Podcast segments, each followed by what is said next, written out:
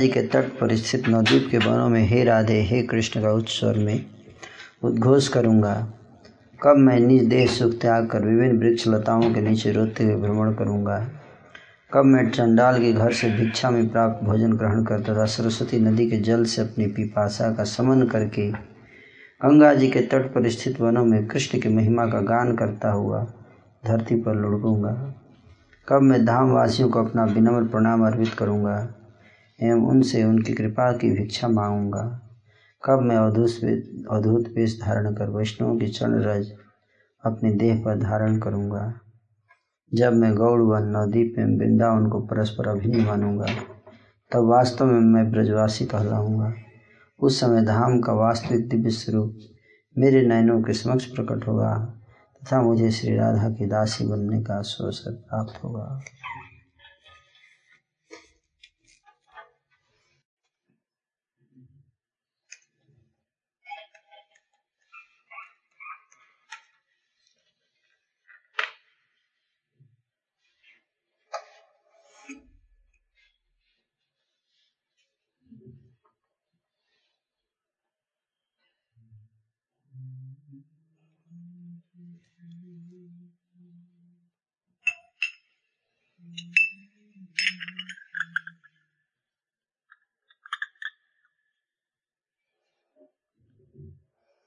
মৃদঙ্গ মন্দিরা শঙ্খ আছে সর্বঘরে মৃদঙ্গ মন্দিরা শঙ্খ আছে সর্বঘরে দুর্গোৎসব কালে বাদ্য বাজাবার তরে দুর্গোৎসব কালে বাদ বাজাবার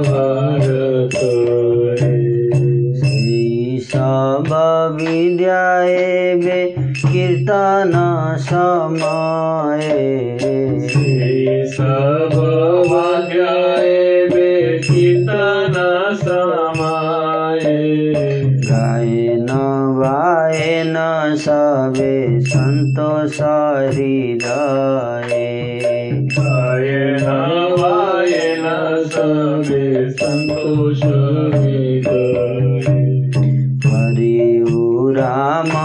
राम हरि राम राम हरि राम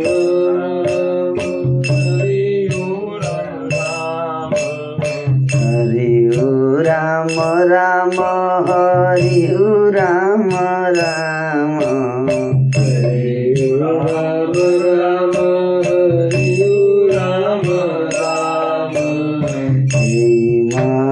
नगरे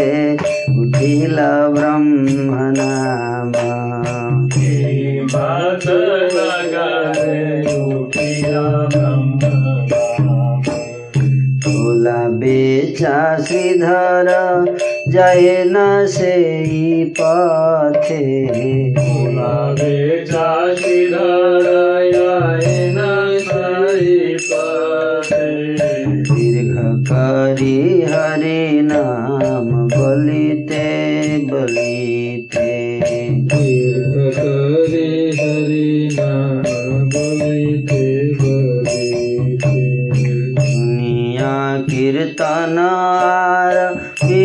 महानृत्य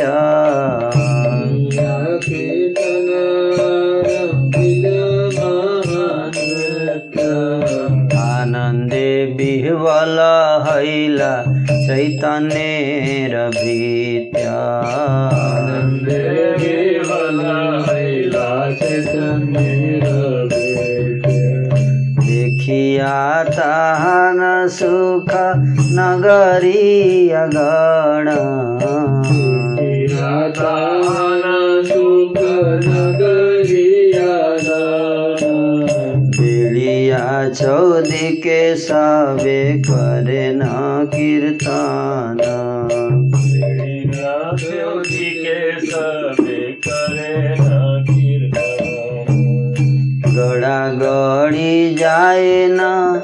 श्रीधर प्रेम रसे गड़ी आए न श्रीधर प्रेम रसे बहिर्मुख सकल दुरेते थाकी हासे।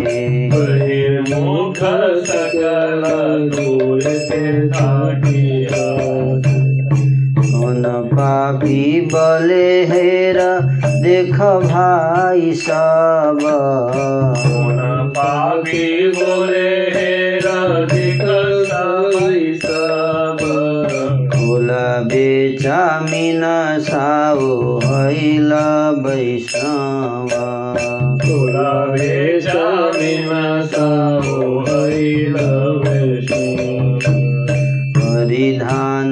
वस्त्र नाही पेटे नाही भात. परिधान वस्त्र नाही पिटे नाही भात. लोकेर जनाए भाव हैल मात. दुखेर जानाय भाव हरिला मात. नगरिया गुलाबले मागी खाई मरे। गरिया गुला गोले मागी खाई मारे। अकाले ते दुर्गोत्सव आनिले घरे अकाले ते दुर्गोत्सव यानिले करे यही मत पाखण्डीरा बलगाए सदा। मत पाखण्डीरा गए सदाय प्रतिदिन नगरिया गणे कृष्ण गाय। प्रतिदिन नगरिया गणे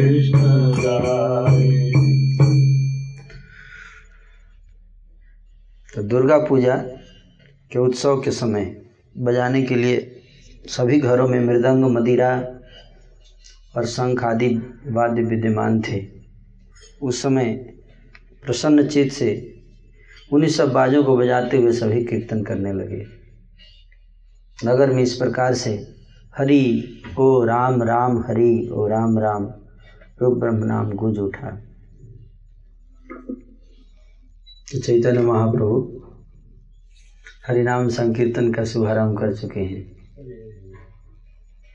हम्म? नगर कीर्तन। और बता रहे हैं कि पहले से लोगों के घर में मृदंग, मंदिरा, शंख आदि वाद्य विद्यमान थे, दुर्गा पूजा के लिए। दुर्गा पूजा में बजाते थे लोग। अब उसी वाद्य यंत्रों को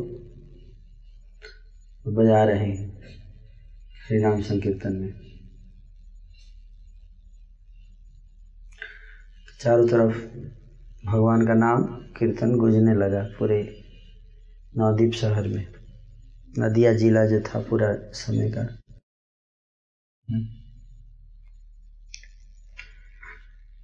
तो भगवान का नाम ऊँचे स्वर में तो होता था तो कुछ लोग खुश होते थे। कुछ लोग नाराज़ होते थे। है? ना कुछ लोगों को अच्छा लगता था, कुछ लोगों को बुरा लगता था। है ना? कहते भूत पिशाच निकट नहीं आवे। महावीर जी नाम सुनावे।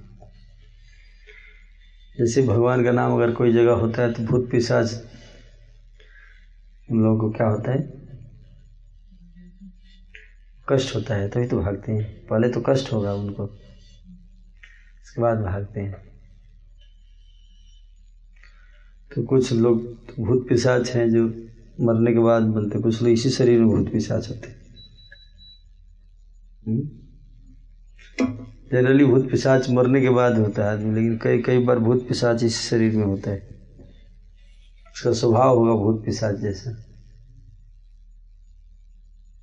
हुँ?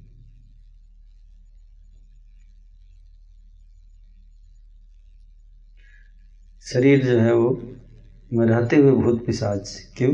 जो भगवान के नाम में जिसको रुचि नहीं है जो भगवान के नाम में कीर्तन से जिसको दुख होता है कष्ट होता है इसका मतलब वो क्या है?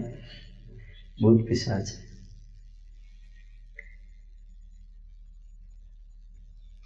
तो उचित उस समय भी ऐसे लोग थे। हम लोग कई बार भक्त लोग बोलते हैं हाँ, कि देख तेरे संसार की हालत क्या हो गई भगवान, कितना बगल, बदल गया इंसान। लेकिन मुझे नहीं लगता कि इंसान बदला है। हर समय हर टाइप के लोग में होते हैं। ऐसा नहीं कि आज से पचास साल पहले केवल अच्छे लोग थे, है ना? और आज जो है खराब लोग हो गए हैं, ऐसा नहीं। हमेशा दुष्ट लोग होते हैं। श्री चैतन्य महाप्रभु के समय भी काफ़ी दुष्ट लोग थे।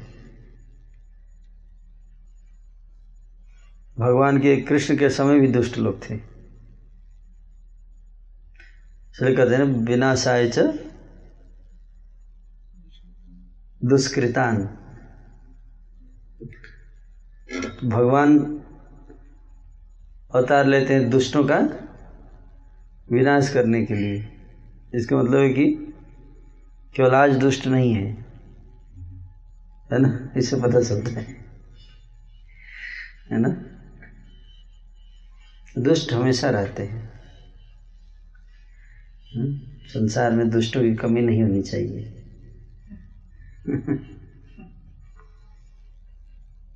तो चैतन्य महाप्रभु जब उनके भक्त कीर्तन करते थे। तो एक बार कीर्तन चल रहा था ऊँचे स्वर में। ऊँचे स्वर में हरिनाम बोलते बोलते केला बेचने वाला श्रीधर उस रास्ते से गुजर रहा था।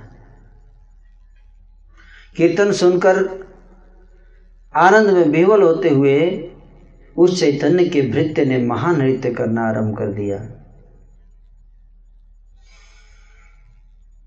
नागरिकों ने उसको प्रसन्न देखकर उन्हें चारों ओर से घेर लिया और कीर्तन करने लगे। तो श्रीधर श्रीधर की लीला हमने पहले चर्चा किया है है ना? श्रीधर की लीला। तो वो श्रीधर जो है, जब उन्होंने हरिनाम संकीर्तन सुना तो आनंद में नाचने लगे।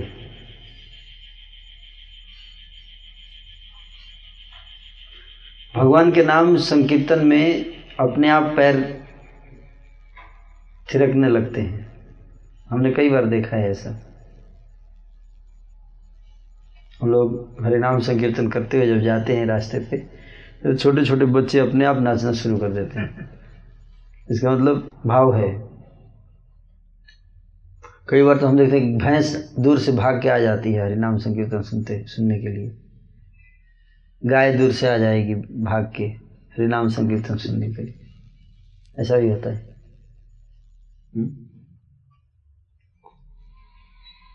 तो श्रीधर नाच रहे थे। नागरिकों ने उनको प्रसन्न देखकर उन्हें चारों ओर से घेर लिया। प्रेम रस में श्रीधर भूमि के ऊपर गिरकर लोटपोट हो गए। नाचते नाचते इतना मग्न हो गए कि हृदय पिघल गया और भूमि पर गिर पड़े। और लौटने लगे।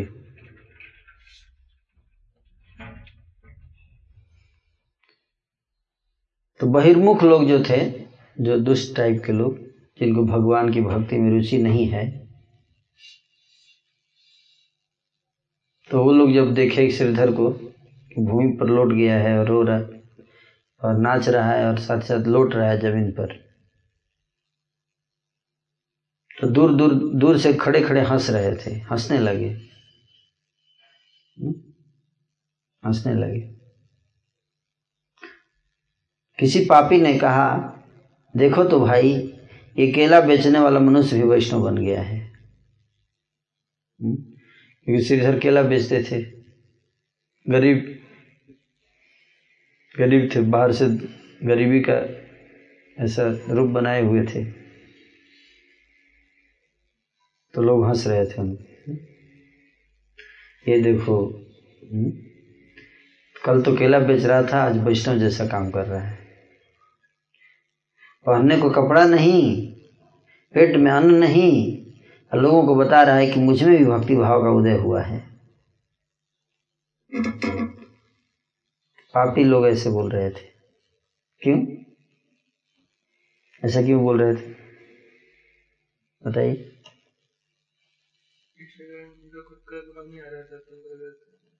हाँ। क्योंकि वैष्णव जो है, उनको, उनके भाव को समझना सबके बस का बात नहीं है। क्योंकि संसार में लोग क्या देखते हैं? लोग कोई बहुत पैसे वाला आदमी आ जाए तो ना, लोग उसका सम्मान करते हैं ना। या कोई बहुत पावरफुल नेता आ जाए या कोई बॉलीवुड स्टार आ जाए। है कि नहीं? तब तो लोग उसका सम्मान करते हैं, उसके सामने जाके झुक जाते हैं ना, चमचागिरी करते हैं। लेकिन अगर कोई भगवान का शुद्ध भक्त आ जाए तो पता ही नहीं चलेगा लोगों को। पता ही नहीं चलेगा। क्यों? क्योंकि न तो उसके पास धन होगा न पैसा होगा, न ही उसके पास कोई कलाकारी दिखाएगा। कुछ नहीं, सरल। जितना भक्त, भक्ति में आगे बढ़ता जाता है, उतना कैसा हो जाता है, छुपता जाता है। उतना छुपता जाएगा। किसी को पता ही नहीं चलेगा। है ना तो इसीलिए श्रीधर की महिमा को कोई समझ नहीं पा रहा था, कितने उच्च कोटि के भक्त थे भगवान ने उनको ऑफ़र दिया था, मैं तुमको पूरे ब्रह्मांड का राजा बना दूँगा। लेकिन उन्होंने क्या कहा? ठुकरा दिया ऑफ़र नहीं नहीं, मेरे को मनी बनना है, राजा उजा क्या करना है आपको? मेरे को गरीब ही रहना है। ऐसे ही गरीब रहूँगा और आपका नाम कीर्तन करूँगा, बस। है ना? आप ही राजा रहो। राजा बन, आप ही शोभा देते हो। भगवान हो, आपका काम है राजा बनना। है ना? हम लोग सेवक हैं। सेवा करने में ही अच्छा है। हुँ? तो भगवान जो है वो अपने भक्तों को कुछ देना भी चाहते हैं तो वो भगवान को मना कर देते हैं। उच्च कोटि के भक्त की बात कर रहा हूँ। क्यों? उनका कहना है कि क्या ज़रूरत है किसी चीज़ की? आवश्यकता ही नहीं।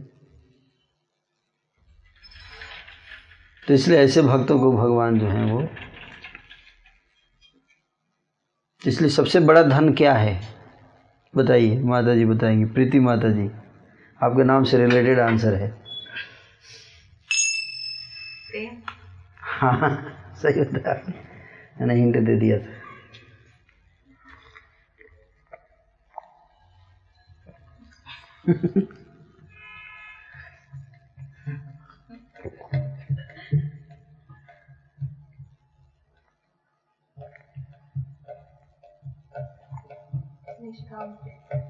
बिल्कुल सही।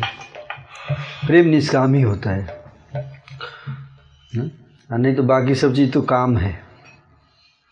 इसलिए आपने बोला निष्काम है। ना? काम जहाँ काम है, वहाँ प्रेम हो ही नहीं सकता। हुँ? वो प्रेम नहीं वो काम हो गया। काम से काम है। बोलते हैं ना, बस काम से काम रखो।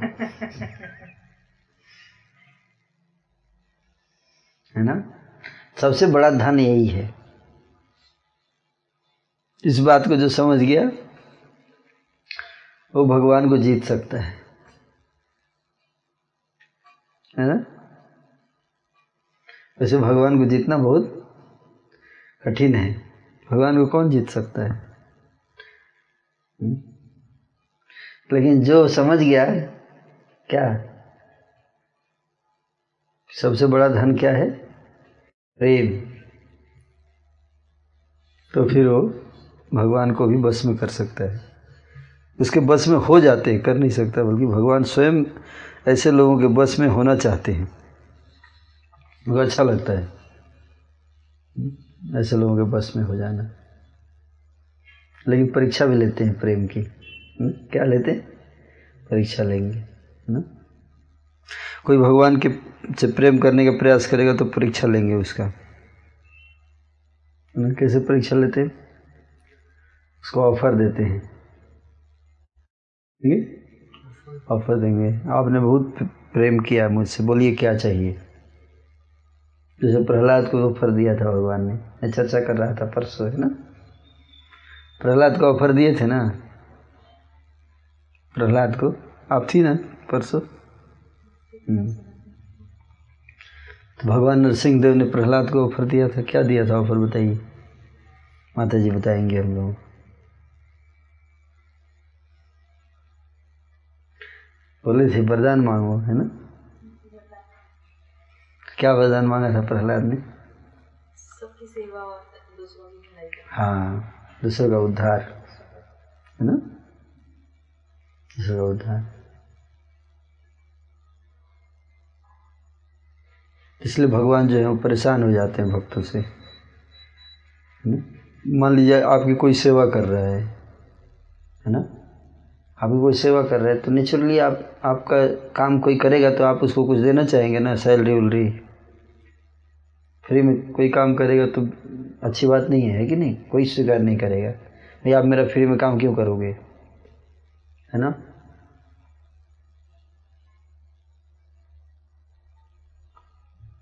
एहसान हो जाएगा ना? हो जाएगी नहीं एहसान? तो इसलिए कोई आपका कोई काम करता तो आप क्या बोलते हो? बताइए, कितने का था? हुँ? कोई आपको कुछ सामान दे देता तो क्या पूछते आप? कितने का था, बता दीजिए। है ना? क्यों? मैं चुका दूँगा बाद में। क्यों? क्योंकि बाद में बोल सकता है ना। हमने आपको दिया था उस दिन। है ना? आपने चुकाया नहीं अभी तक। इसलिए व्यक्ति याद रखता है अच्छा अच्छा या आपने कितना दिया था उस दिन? ठीक है, सब नोट करके रखते हैं लोग। आपकी शादी में भी है ना? आपने कितने अच्छा याद लिख लो, कितने का साड़ी दिया था इन्होंने? तो उतने का, उसी के अराउंड रेंज का हम भी देंगे जब उनकी शादी होगी।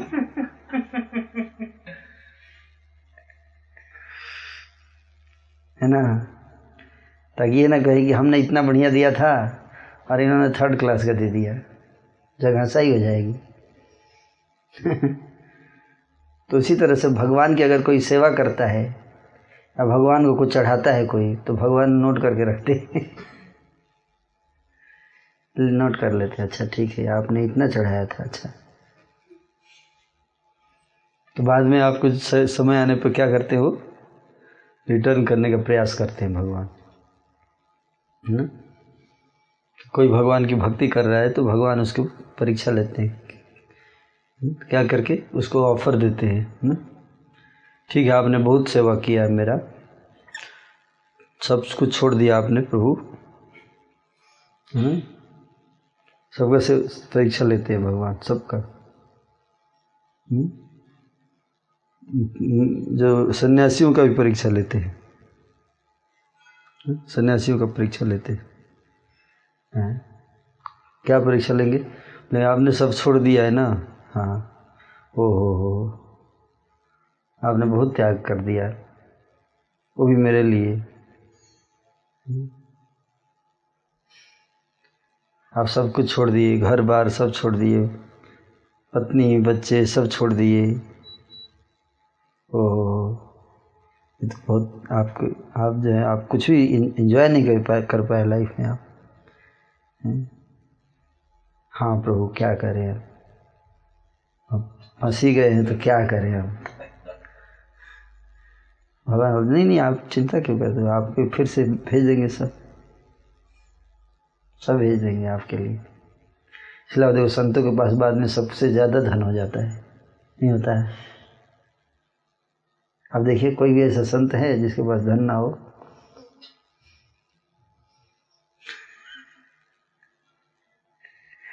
और सोचिए कैसे? ये सब जब छोड़ दिया था तो इतना कहाँ से आ गया? है? आप सोचिए है ना? तो भगवान जो है वो उसको ऑफ़र देते हैं। मैं चाहता संत को डायरेक्ट बोलते हैं भगवान डायरेक्ट ऑफ़र देते हैं। घुमा के नहीं डायरेक्ट बोलेंगे, तुमको कुछ चाहिए? तो बोल देगा, नहीं प्रभु, मेरे को नहीं चाहिए। हम्म? कुछ नहीं चाहिए। केवल आपका प्रेम चाहिए। क्या? केवल आपका प्रेम चाहिए। तो इसलिए भगवान को बहुत चिंता हो जाती है ना? कुछ संत तो ऐसे होते कि कुछ नहीं मांगते। अगर कोई आकर खाने के लिए नहीं दिया ना तो भूखे रहेंगे। लेकिन मांगेंगे नहीं किसी से। ऐसे भी संत होते हैं। तो भगवान को उनके लिए ज़्यादा टेंशन रहता है। इसलिए भगवान कहते हैं कि ऐसे संतों को अगर कोई सेवा कर देता है तो भगवान उस उस व्यक्ति के ऋणी हो जाते हैं। किसके? जो संत की सेवा करता है।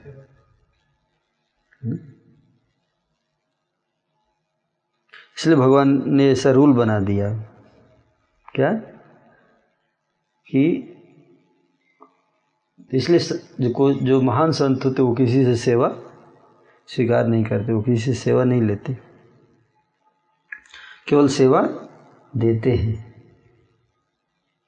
केवल सेवा करते हैं दूसरों को। भगवान का स्पेशली। तो भगवान ने रूल बना दिया कि जो भी संतों का सेवा करेगा, उसको मैं विशेष कृपा दूँगा। तो उसका उद्धार हो जाएगा। तो इसलिए लोग जाते हैं संतों के पास कि भाई थोड़ा सेवा का अवसर दे दीजिए। आपका सेवा करेंगे तो भगवान कृपा करेंगे, ऐसा भगवान ने कर दिया। तो संत जो है वो किसी से सेवा, उससे भी सेवा नहीं लेना चाहता। नहीं, मेरे को सेवा नहीं चाहिए। मैं सेवक हूँ। सेवा कराने वाला नहीं, सेव्य नहीं। मैं सेवक हूँ। तो बोलता है, नहीं, महात्मा जी, अगर आप सेवा नहीं करने देंगे तो मेरे को कृपा नहीं मिलेगी भगवान की। तो मैं संसार में फंस जाऊँगा। तो संत जो है इसलिए सेवा लेता है ताकि उनको कृपा मिले, ताकि उनका उद्धार हो। और भगवान भी इसीलिए ऐसा रूल बना दिए हैं। कम से कम इस बहाने तो सेवा लेगा। आप समझ रहे बात? तो सेवा भी लेता है तो उसका उद्देश्य क्या होता है? जब संत किसी से सेवा लेता है तो क्यों लेता है? कृपा करने के लिए नहीं। उसके पास वो वो नहीं मानता कि मेरे पास कृपा है। हाँ क्योंकि भगवान ने ऐसा ट्रिक बना दिया। है। तो उसकी सेवा करेगा तो उसका उद्धार हो जाएगा। इसलिए मेन उनको संतों का फोकस होता है कि इसका उद्धार होगा। पर उसमें भी संत दिमाग लगा देते हैं। क्या करते हैं? उनका कहना होता है कि सेवा करना है, संत का करना है ना। भगवान ने ये बोला है ना कि संत का करना है। मेरा नहीं बोला, संत का करना है। तो सर्वमंगल गौर प्रभु हैं, उधर चले जाओ। ये महान संत है, मेरे से बड़े। इनका सेवा करोगे तो ज़्यादा कृपा मिलेगा। आप समझ रहे? कितना मुश्किल काम है। भगवान के लिए टफ काम होता है। इसलिए भगवान संत कुछ सेवा नहीं लेता ना इस तरह से। दूसरी तरफ़ डायरेक्ट कर देगा, उधर जाइए उधर भी है एक, देखो वहाँ है। उधर सेवा कर लो। तो फिर क्या होता है? अब भगवान के कैसे करें सेवा? तो लास्ट में भगवान हाथ खड़ा कर देते हैं, बोलते हैं, मैं तो तुम्हारा तुम्हारा, तुमने जितना सेवा किया, मैं कुछ नहीं दे सका तुमको। तो मैं तुम्हारा ऋणी रहूँगा। क्या बोलते हैं? मैं तुम्हारा ऋणी रहूँगा।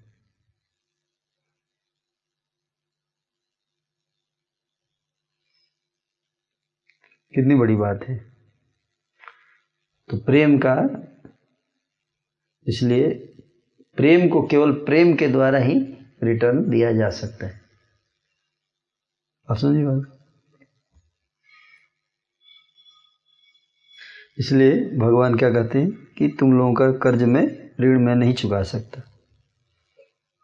सारे संसार में सबको दे सकता हूँ, जो कोई मेरे से कुछ भी मांगेगा, मैं दे दे देता हूँ रिटर्न तो वो चीज़ यहाँ है। तो इसलिए श्रीधर हालाँकि इनके पास चाहते तो भगवान ब्रह्मा से भी बड़ा पोस्ट मिल सकता था इनको, लेकिन इन्होंने क्या किया? नहीं लिया। भगवान ऑफ़र भी किए तो नहीं लिए। है ना? गरीब ही रहे। नहीं, गरीब ठीक है। है ना? तो बाकी लोग जो थे, वो नहीं समझ पा रहे थे। है ना? ऐसे संत की महिमा को नहीं समझ पाते हैं लोग। बाहरी थोड़ा दिखावा हो, थोड़ा, है ना? थोड़ा थोड़ा ताम झाम हो तो लोग सोच अच्छा प्रणाम कर भी लेते हैं। ना? लेकिन सीधा साधा संत अगर कोई जाए तो प्रणाम कोई नहीं करता, रास्ते से गुजर जाए किसी को पता नहीं चलेगा। तो इसलिए लोग मज़ाक उड़ा रहे थे। किसका? श्रीधर का।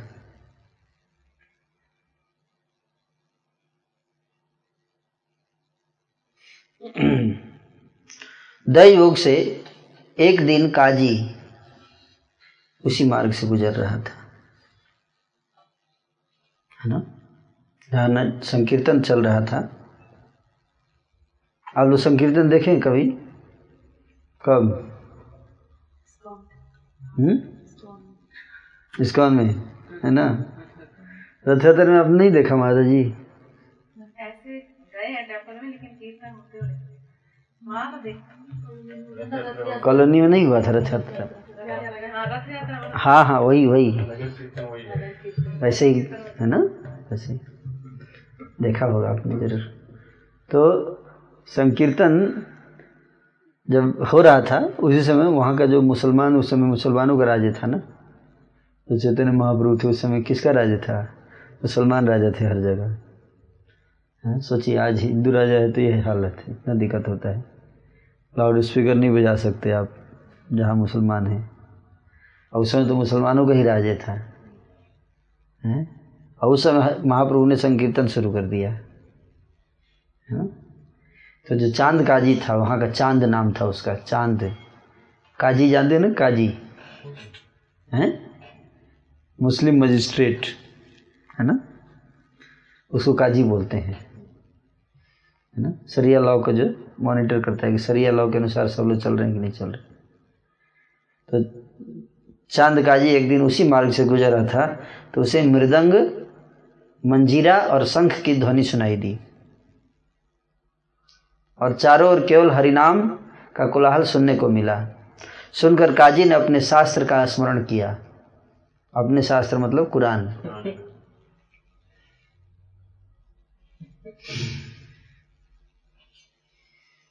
अपने शास्त्र का स्मरण किया, कुरान का।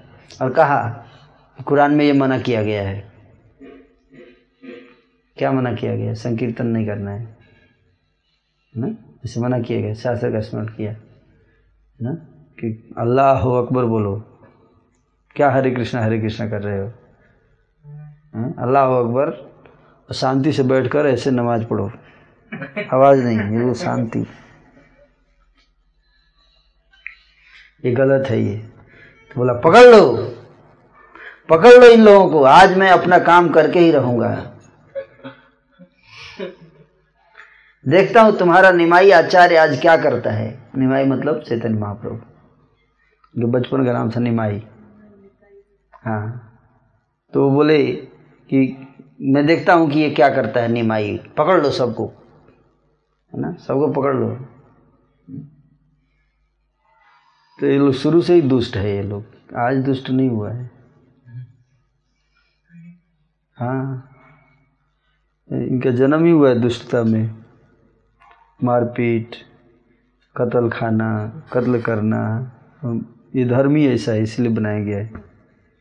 ना? शांति का बोलते हैं। रियलिटी है। ये है ना? इनके खिलाफ कोई बोलता भी नहीं, इसलिए डर से। है ना? तो यह सुनकर नागरिक गण डर के मारे अस्त व्यस्त होकर भाग खड़े हुए। चाँद का दिया गया तो जितने नागरिक थे सब तो भाग गए डर के मारे। महाभय के कारण कोई केस भी नहीं बाँध पाया। है ना सबके बाल बिखरे हुए थे तो बाल ऐसे खुले छोड़ के भाग गए। जो भी मिला काजी ने उस, उसी को मारा। सब कीर्तन कर रहे थे ना पीटे। सभी पिटाई हो गई थी भक्तों की, से पता चलता है ना? फिर मृदंग को तोड़ दिया। मृदंग? ढोलक। जो बजा रहा था ना अभी भजन इसको मृदंग बोलते हैं। है ना? बजाइए थोड़ा। हाँ। तो मृदंग तोड़ दिया चांदका जी ने। फिर मृदंग को तोड़ा और घर के द्वारों में घुसकर अनाचार किया। बाहर संकीर्तन हो रहा था, लेकिन हिंदुओं के घरों में घुसकर और जाकर सबको मारा पीटा। ये आज का केवल प्रॉब्लम नहीं है ये। चैतन्य भागवत देखिए, प्रमाण है। है ना? इनकी दुष्टता का। काजी ने कहा, नदिया में हिंदुत्व सिर उठाने लगा है। हुँ? पकड़ लिए जाने पर सबको सजा दूँगा।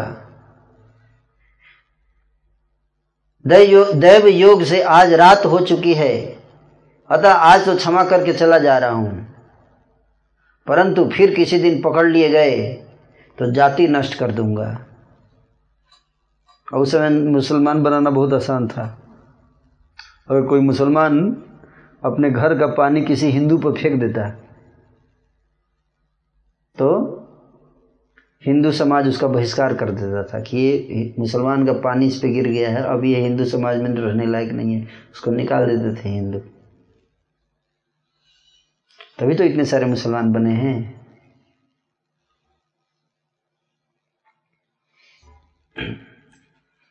तो उसने बोला कि कल जाति नष्ट कर दूँगा, हिंदू से मुसलमान बना दूँगा मैं। अगर कल से हरिनाम कीर्तन किया तो धमकी दे दिया। कि आज तो छोड़ रहा हूँ, रात हो गई है। लेकिन कल अगर दोबारा तुम लोग कीर्तन किए तो देखो क्या हाल करूँगा। तो ये पहले भी हो चुका है और आगे भी हो सकता है। है ना? ये आप देख सकते हैं, महाप्रभु के समय जब ऐसा हो सकता है हुँ? तो हम लोग क्या हैं? तो इस प्रकार से काजी प्रतिदिन दुष्टों को साथ लेकर नगर में भ्रमण करने लगा। एक दिन नहीं हुआ।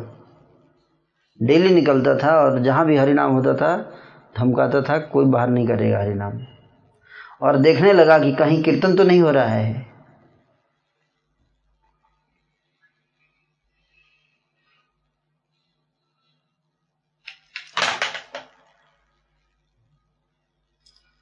भारतवासी गण श्रुति, स्मृति, पुराण अथवा पंचरात्र की विधि का पालन करते हुए अर्चन करते हैं। इसमें वाद्य आदि के शब्द अथवा स्रोत पथ का आवाहन किया है। विधर्म, विधर्मी गण भगवान की मूर्ति के साथ जड़ जगत के भोग्य मूर्तियों को समान आसन प्रदान करके शब्द आदि, वाद्यांग समूह को भागवत सेवा में अंतराय स्वरूप समझते हैं। प्रापंचिक बुद्धि का हरि संबंधी वस्तुओं में नियोजन होने पर उस प्रकार के संघ के परिहार की वासना के त्याग के विचार से हरि सेवा के उपयोगी क्रिया समूह को भगवत साधन का विरोधी समझा जाता है। इसलिए वैराग्य का दुरुपयोग होने के कारण भगवत सेवा में वाद्य यंत्रों की उपयोगिता को अनेकों के विचार में स्वीकृति नहीं मिली है। वह फल्गु वैराग्य के अंतर्भुक्त है। जो वाद्य समूह जीवों को भोग करने में उन्मत्त बनाकर परम सत्य भगवान की सेवा से सेवा से विमुख करवा देता हो, उस सब तैरयत्रिक का अवश्य परिहार करना होगा। परंतु तात्पर्य रहित होकर जो विचार अपनाया जाता है, उसे भगवत सेवा का अनुकूल मानकर स्वीकार नहीं किया जा सकता। श्रुति स्मृति, पुराण और पंचरात्र में विहित कार्यों में अर्चन एवं नाम कीर्तन आदि विधि की व्यवस्था करने के कारण विधर्मियों के विचार में उन सबको हिंदुत्व के रूप में माना गया।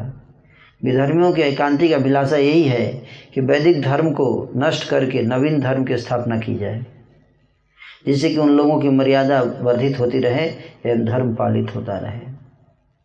इस कारण नवदीप नगर के निष्ठावान कीर्तनकारी आदिवासी जन को पकड़कर परेशानी में डाल दिया गया था।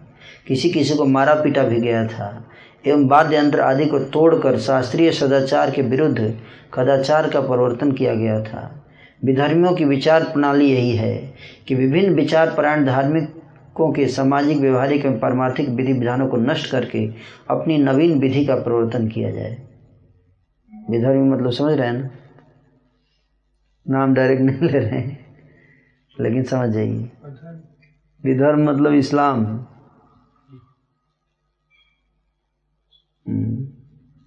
क्या चाहते हैं कि प्राचीन वैदिक जो धर्म है उसको हटाकर अपना नया धर्म हर जगह लिख रहे हैं भक्ति सिंह ठाकुर कि अपनी नवीन विधि का प्रवर्तन किया जाए। श्री गौर सुंदर के आचरण में वेद एवं वेदानुक धर्म का पुनः प्रवर्तन देखकर उसे बंद कर देने के लिए उन लोगों को यह सुअवसर मिला था। शासक होने के कारण धर्म के नाम पर उन्हें प्रजा के ऊपर अत्याचार करने का मौका मिल गया था। तो शासक बन जाते हैं तो क्या करते हैं? प्रजा के ऊपर धर्म के नाम पर अत्याचार करेंगे।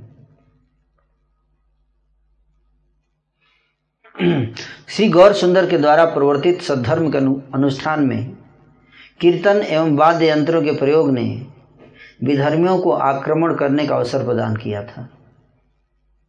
काजी ने कहा, फिर ऐसा देखने को मिला तो नदिया के अधिवासियों के सामाजिक विचार को बलपूर्वक परिवर्तित करके उन सभी को अपने धर्म में सम्मिलित कर लेंगे। बोला, ज़बरदस्ती ही मुसलमान बनाएँगे। अगर तुम लोगों ने दोबारा संकीर्तन किया तो। चाँद काजी ने ऐसा कहा। दुखित होकर सारे नागरिक छिप कर बैठ गए। क्या करेंगे? छिप कर बैठना पड़ेगा। अब देखो कश्मीर से सब भाग गए, हिंदू। भागे ना? और छिप के बैठे हुए हैं अभी। उधर काजी हिंदुओं के ऊपर अत्याचार करने लगा। किसी पाखंडी ने कहा, अब पाखंडी मतलब हिंदू। ना? उस समय भी हिंदू थे जो पाखंडी थे। क्या करते थे? पाखंड ने कहा हरिनाम का चिंतन मन ही मन में करो। कौन से पुराण में लिखा हुआ है कि ऊँचे स्वर से हरिनाम कीर्तन करो? हिंदू भी खिलाफ थे। वेद वाक्य का लंघन करने से ऐसा दंड मिलता है। किसको दोष, किसको दे रहे हैं? काजी को दोष नहीं दे रहे हैं हिंदू लोग। किसको दे रहे हैं? भक्तों को ही दोष दे रहे हैं कि इन लोगों को मना कर रहे थे कि ज़ोर ज़ोर से मत करो। जाति खो देने का भय भी इन लोगों को नहीं है। निमाई पंडित का सारा अहंकार काजी के सामने चूर चूर हो जाएगा। नित्यानंद भी नगर नगर में घूमते रहते हैं। देख लेना किसी दिन उनका भ्रमण बंद हो जाएगा। सच कहने से हम लोग पाखंडी हो गए हैं। तो पाखंडी लोग ऐसा बोलते थे कि हम तो सही बात बोलते हैं, लेकिन हमको ये लोग पाखंडी बोलता है। धन्य है नदिया में इतने सारे भंड कहाँ से आ गए हैं? वृंदावन दास ठाकुर जी कहते हैं कि इतने सारे दुष्ट पता नहीं कहाँ से आ गए। भय के मारे किसी ने कुछ भी प्रत्युत्तर नहीं दिया। सभी ने प्रभु के समक्ष जाकर सब कुछ उन्हें बताया। तो भय अब सारे भक्त लोग डर गए थे। संकीर्तन बंद हो गया। तो चैतन्य महाप्रभु के पास गए सारे भक्त। जाकर उन्होंने सारा समाचार सुना। हम्म, क्या बोल रहे हैं? भक्त लोग कह रहे हैं काजी के भय से हम लोगों ने कीर्तन करना बंद कर दिया है। काजी प्रतिदिन हज़ारों आदमी साथ लेकर घूमता है। इसे पता चलता है कितने आदमी थे? हज़ारों को लेकर घूमता था सैनिकों को लेकर जाता होगा। एक दो नहीं है हज़ारों। कोई छोटी मोटी घटना नहीं थी हम लोग नवदीप छोड़कर कहीं और चले जाएँगे। माइग्रेशन। पहले भक्त लोग क्या बोले? कि नवदीप छोड़कर कहीं और चले जाएँगे। ये दो बातें हम आपके चरणों में निवेदन कर रहे हैं। कीर्तन में रुकावट आने की बात सुनकर प्रभु विश्वम्भर क्रोध से रुद्र मूर्ति हो गए। रुद्र मूर्ति रुद्रपुर। रुद्र मूर्ति रुद्र मूर्ति मतलब शिव के रूप के समान गुस्सा। भगवान शिव जब गुस्सा करते हैं तो तांडव नृत्य करते हैं, विध्वंस करने के भाव में आ जाते हैं। प्रभु सचिनंदन क्रोध से हुंकार करने लगे, नागरिक गण कान पकड़कर हरी हरी बोलने लगे। प्रभु ने कहा, नित्यानंद, सावधान हो जाओ और तुरंत सभी वैष्णवों के पास चले जाओ। आज सारे नवदीप में कीर्तन करूँगा, देखता हूँ कोई हमारा क्या बिगाड़ लेगा।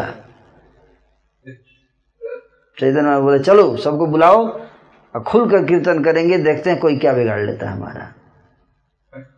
देख लेना, आज काजी के घर द्वार सब फूंक डालूँगा।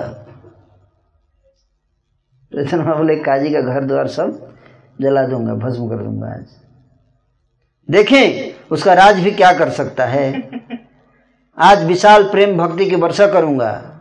आज का दिन पाखंडियों के लिए काल स्वरूप होगा। हे नागरिकों, चलो भाइयों, चलो। सभी जगह मेरा यह आदेश पहुँचा दो कि जो आज कृष्ण का रहस्य देखना चाहता है, वह एक महाद्वीप लेकर आ जाए। महाद्वीप मतलब मसाल। हाथ में मसाल लेकर आ जाओ सब लोग। आज काजी के घर द्वार सब तोड़ फोड़ कर रख दूँगा। आज कीर्तन करूँगा, देखता हूँ कोई क्या करता है। अनंत ब्रह्मांड में मेरे सेवक का दास है। अनंत ब्रह्मांड मेरे सेवक का दास है। जहाँ मैं स्वयं विद्यमान हूँ, वहाँ भय किस बात का? कोई जरा सी भी, जरा सा भी भय अपने मत में, अपने मन में मत रखो। खा पी कर शाम को सभी लोग जल्दी आ जाना। महाप्रभु बोले, खा पी के आराम से शाम में आ जाना। शाम में मसाल लेकर चलेंगे चाँद का जी के यहाँ। लेकिन अच्छा उस समय आ गए लोग। आजकल तो आगे आएँगे भी नहीं। एकता नहीं है ना? महाप्रभु सब निकल गए थे। नागरिक गण यह सुनकर अपने अपने घरों के लिए चल पड़े। सभी आनंद युक्त पुलक से भरे थे। भोजन के प्रति उन लोगों का ध्यान ही नहीं गया। घर घर में केवल यही ध्वनि सुनाई दी कि आज निमाई पंडित प्रत्येक नगर में नृत्य करेंगे। जिनका नृत्य न देख सकने के कारण नदिया के लोगों ने न जाने कितने हज़ार कोटि दुख पाया था। अभी तक जब नृत्य करते थे तो घर के अंदर करते थे ना? आज पहली बार बोले कि मैं बाहर निकलूँगा और नृत्य करूँगा, देखता हूँ कोई क्या। तो फ़र्स्ट टाइम नृत्य देखने को मिलेगा चैतन्य महाप्रभु का। वे ही प्रभु आज नगर नगर में नृत्य करेंगे। अतः सभी बड़े आनंद के साथ मसाल तैयार करने लगे। बाप भी तैयार कर रहा था और बेटा भी तैयार कर रहा था। मसाल। प्रसन्नता के कारण कोई किसी को रोकने में समर्थ नहीं था। सभी एक से बढ़कर एक मसाले तैयार करने में लगे थे। बड़े बड़े भांडों में उन्होंने तेल ले लिया था। नदिया में अनंत अरब लाखों लोग रहते थे। सो मसालों की संख्या गिनने की शक्ति किसी में नहीं थी। इनमें भी जो सामर्थ्यवान थे, उन्होंने हज़ार हज़ार मसाले तैयार की। कुछ लोग तो अकेले हज़ार हज़ार मसाल बना दिए। फ्री में बांट रहे थे। सबको एक एक मसाल दे रहे थे। जैसे आजकल प्रसाद खिला रहे हैं। प्लेट, प्रसाद का प्लेट मास्क बांट रहे हैं। उस दिन हज़ार स्पॉन्सर किया था मसाल। कुछ लोगों ने, हज़ार मसाल स्पॉन्सर हो गया मेरे तरफ़ से। नवदीपपुर मसालों से भर गया। यह देखकर स्त्री, बालक और वृद्धों का बहुत आनंद आ रहा था। कृष्ण के अतिरिक्त इस प्रकार की शक्ति और किसी में हो सकती है क्या? फिर भी इतने दिनों में भी पापियों को कुछ पता नहीं चला। प्रभु ने थोड़ी सी आज्ञा प्रदान की। इससे इशारा नवदीप झूम उठा और सभी अधिवासी हाथों में मसाल लिए प्रभु के पास जाने को प्रस्तुत हुए। महाप्रभु का आदेश सुनकर सभी वैष्णव तत्क्षण आ गए। सचिनंदन ने उन सबको आज्ञा प्रदान की। आचार्य गोसाई सबसे आगे नृत्य करेंगे। तो सबसे आगे कौन नाचेगा? आचार्य। तथा एक संप्रदाय उनके पास रहकर कीर्तन करेगा। तो टोली बनाती एक एक टोली एक टोली का लीड करेगा आचार्य। बीच में हरिदास नृत्य करते करते आगे बढ़ेंगे और एक संप्रदाय उनके समीप कीर्तन करेगा। फिर श्रीवास पंडित नृत्य करेंगे तथा एक संप्रदाय उनके निकट नृत्य करेगा। प्रभु ने नित्यानंद की ओर केवल मात्र देखा ही था कि नित्यानंद ने कहा, मैं आपको कभी नहीं छोड़ूँगा। मैं आपके साथ साथ रहूँगा। यही मेरा काम है। मैं अपने हृदय में से आपको आधे पल के लिए भी जुदा नहीं होने दूँगा। हे प्रभु, स्वतंत्र भाव से नृत्य करने की शक्ति मुझमें कहाँ है? जहाँ आप हैं, वहाँ मैं हूँ। यही मेरी भक्ति है। नित्यानंद के श्रीअंग में प्रेम आनंद की धारा को देखकर प्रभु ने उन्हें आलिंगन प्रदान किया। और अपने पास रख लिया। इस प्रकार उल्लास के साथ कोई स्वाधीन भाव में नृत्य करने लगा तो कोई प्रभु के पास नाचने लगा। सुनो भाइयों, सुनो। मन लगाकर नगर कीर्तन के बारे में सुनो। इस कथा को सुनने से कर्म के बंधनों से छुटकारा मिल जाएगा। इस कथा को सुनने से कर्म के बंधन को से छुटकारा मिलेगा। गदाधर, बकरेश्वर मुरारी, श्रीवास, गोपीनाथ, जगदीश, विप्र, गंगादास, रमाई, गोविंदानंद श्री चंद्रशेखर वासुदेव श्री गर्भ मुकुंद, श्रीधर, गोविंद, जगदानंद, नंदनाचार्य, शुक्लांबर। ये सब वैष्णव के नाम हैं। आदि सभी ने इस नगर कीर्तन में योगदान किया। ये सभी अच्छी तरह जानते थे कि नगर संकीर्तन कैसे किया जाता है। चैतन्य के भृत्यों की संख्या अनंत है। सभी के नाम मैं कैसे गिना सकता हूँ? वेद व्यास के द्वारा पुराणों में इसका वर्णन किया जाएगा। सांगोपांग अस्त्रों और पारिषदों के साथ प्रभु नृत्य कर रहे थे। कीर्तन शुरू हो गया। लाखों अरबों लोग थे वहाँ। इतना मतलब ऐसा बता रहे हैं यहाँ पे उस समय कीर्तन में कितने लोग थे? लाखों अरबों लोग। हाँ। अब हम लोग को समझ में नहीं आएगा कि इत, इतने लोग कहाँ से आए थे। ना? लेकिन पहली बार चैतन्य महाप्रभु बाहर नाचने वाले थे। तो इसलिए देवलोक से, दूसरे लोगों से भी देवता लोग रूप धारण करके मनुष्य का आ गए थे, उसमें भाग लेने के लिए। इसलिए इतनी संख्या हो गई थी। और कुछ लोग, है ना लोअर टायर में थे, कुछ अपर टायर में, कुछ आकाश में थे।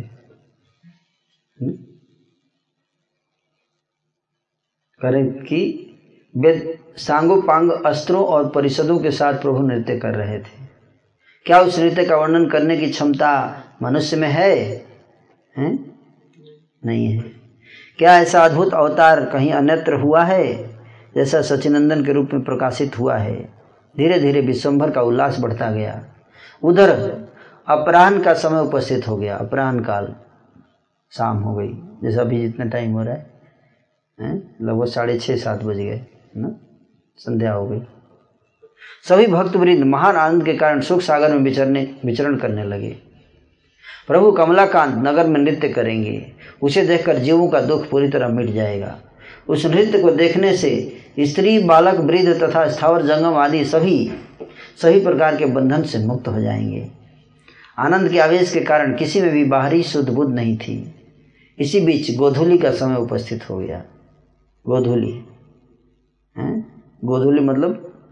गाय जब जिस टाइम पे वापस आती है जंगल से, उसको गोधूली बोलते हैं। ना? तो पहले के ज़माने में गाय चराने नहीं ले जाते, गाय अपने आप छोड़ देते थे, वो जाके और चारा खाकर गाय अपने आप शाम को अपने मालिक घर आ जाती थी। आप जानती हैं बस हमने अपनी आँखों से देखा है अपने गाँव में। और उसको पता है कि कहाँ कहाँ, उसका घर कौन सा है? उसी घर में आएगी, है ना? और उसको टाइम भी पता है कितने बजे वापस आना है। उसी को गोधूली बोलते थे। और अब गाय को छोड़ देंगे तो एग्जैक्टली टाइम पे अपना घूम के आ जाएगी। तो सामने आती है तो उसके चरण से जो धूली उड़ती है, उसको गोधूली बोलते हैं। हम्म। कोटि कोटि जन आकर द्वार पर खड़े हो गए और हाथ ऊपर उठाकर ब्रह्मांड को स्पर्श करने वाली श्री हरि ध्वनि करने लगे। प्रभु श्री सचिनंदन ने हुंकार किया। उस हुंकार की ध्वनि से सभी के कान परिपूरित हो गए। हुंकार के शब्द से सभी विहोल हो गए और सभी ने हरि कहकर दीपों को जलाया। चारों ओर लाखों करोड़ों मसाले जल उठी और चारों दिशाओं में लाखों करोड़ों लोग हरी हरी कहने लगे। सोचिए एक साथ लाखों करोड़ मसाल जल रही है। लाखों करोड़ लोग हरी हरी बोल रहे हैं। संख्या संख्या जुटनी चाहिए ना? आप देखो this is Hindu should unite and they should come together like this Chaitanya Mahaprabhu अपने आप चाँद जी डर गया, कुछ बोलने की ज़रूरत नहीं पड़ी। इतने लोगों को देखेंगे यूनिटी कोई टिकेगा? उस समय कैसी शोभा थी? इसका वर्णन करने की शक्ति किसमें है? न जाने कौन से सुख का अवतार हुआ। वह शोभा चंद्रमा की थी, अथवा सूरज की थी अथवा जगमगाते सितारों की थी। कुछ भी समझ में नहीं आ रहा था। सब कुछ ज्योतिर्मय था। संपूर्ण आकाश ज्योति स्वरूप था। संभवतः ज्योति के रूप में किसी कृष्ण ने अपने आप को प्रकाशित किया था। गौरांग सुंदर ने जेव ही हरि कहकर पुकारा।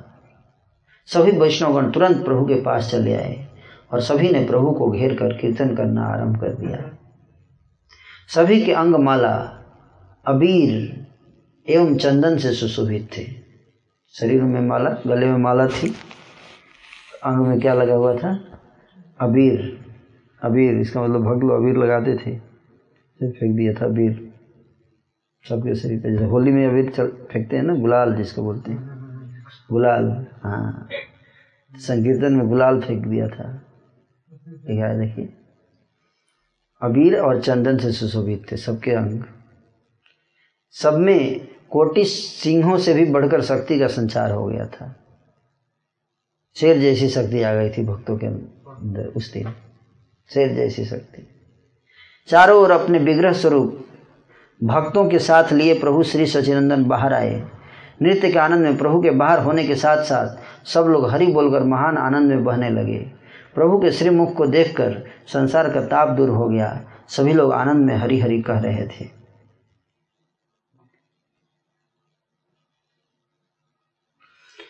प्रभु के लावण्य की सीमा करोड़ों कंदर्पों से भी बढ़कर थी।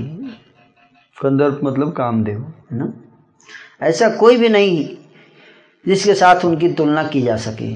फिर भी उनकी कृपा के अनुसार तुलना कर रहा हूँ। अन्यथा उनके रूप का वर्णन कौन कर सकता है? वेदों का सार स्वरूप ज्योतिर्मय चंद्रमा जैसा उनका कनक विग्रह चंदन से भूषित था।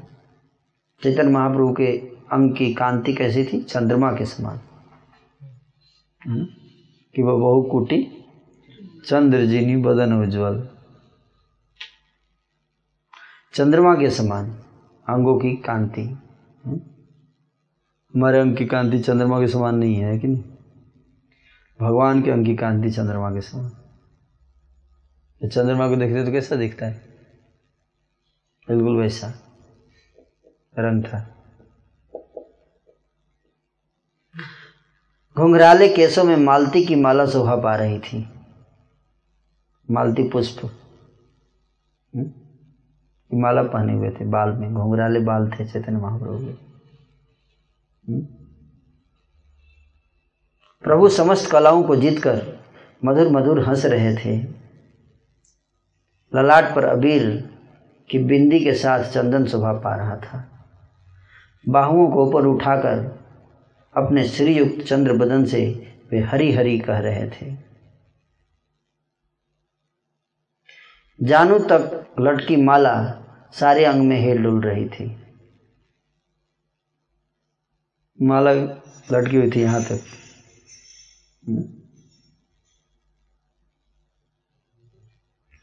कमल नयन के जल से उनके सारे अंग भींग रहे थे। आँखों से आँखों से अश्रु गिर रहे थे। है ना?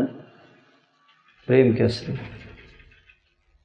उनकी दोनों महाभुजाएँ ऐसी शोभा पा रही थी, मानो कनक के स्तंभ हों। उनकी पुलकावली कनक कदम की भांति शोभित हो रही थी। उनके अधर अरुण थे और दंत पंक्ति बड़ी सुंदर थी। कानों के मूल तक खींचे हुए उनके भ्रू युगल बड़ी शोभा पा रहे थे। भौहें भौहें जो है यहाँ तक थे, कान तक। हमारा तो यही खत्म हो जाता है है ना? लेकिन चैतन्य महाप्रभु का कान तक। गजेंद्र के से सुपुष्ट उनके स्कंद थे और उनके विस्तृत वक्ष पर अति क्षीण धवल यज्ञ सूत्र शोभायमान था। उनके चरणार बिंदों में रमा और तुलसी का निवास था। वे परम निर्मल, सूक्ष्म वस्त्र पहने हुए थे। उन्नत नासिका और सिंह जैसी मनोहर ग्रीवा वाले सुदर कलेवरधारी प्रभु सबसे अधिक गौरवर्ण के थे। जहाँ खड़े हुए सभी लोग कह रहे थे, देखो, ठाकुर के केसों में तरह तरह के फूल शोभा पा रहे हैं। वहाँ इतने लोगों का समागम हुआ था कि ऊपर से फेंका हुआ सरसों का दाना भी नीचे नहीं आ सकता था।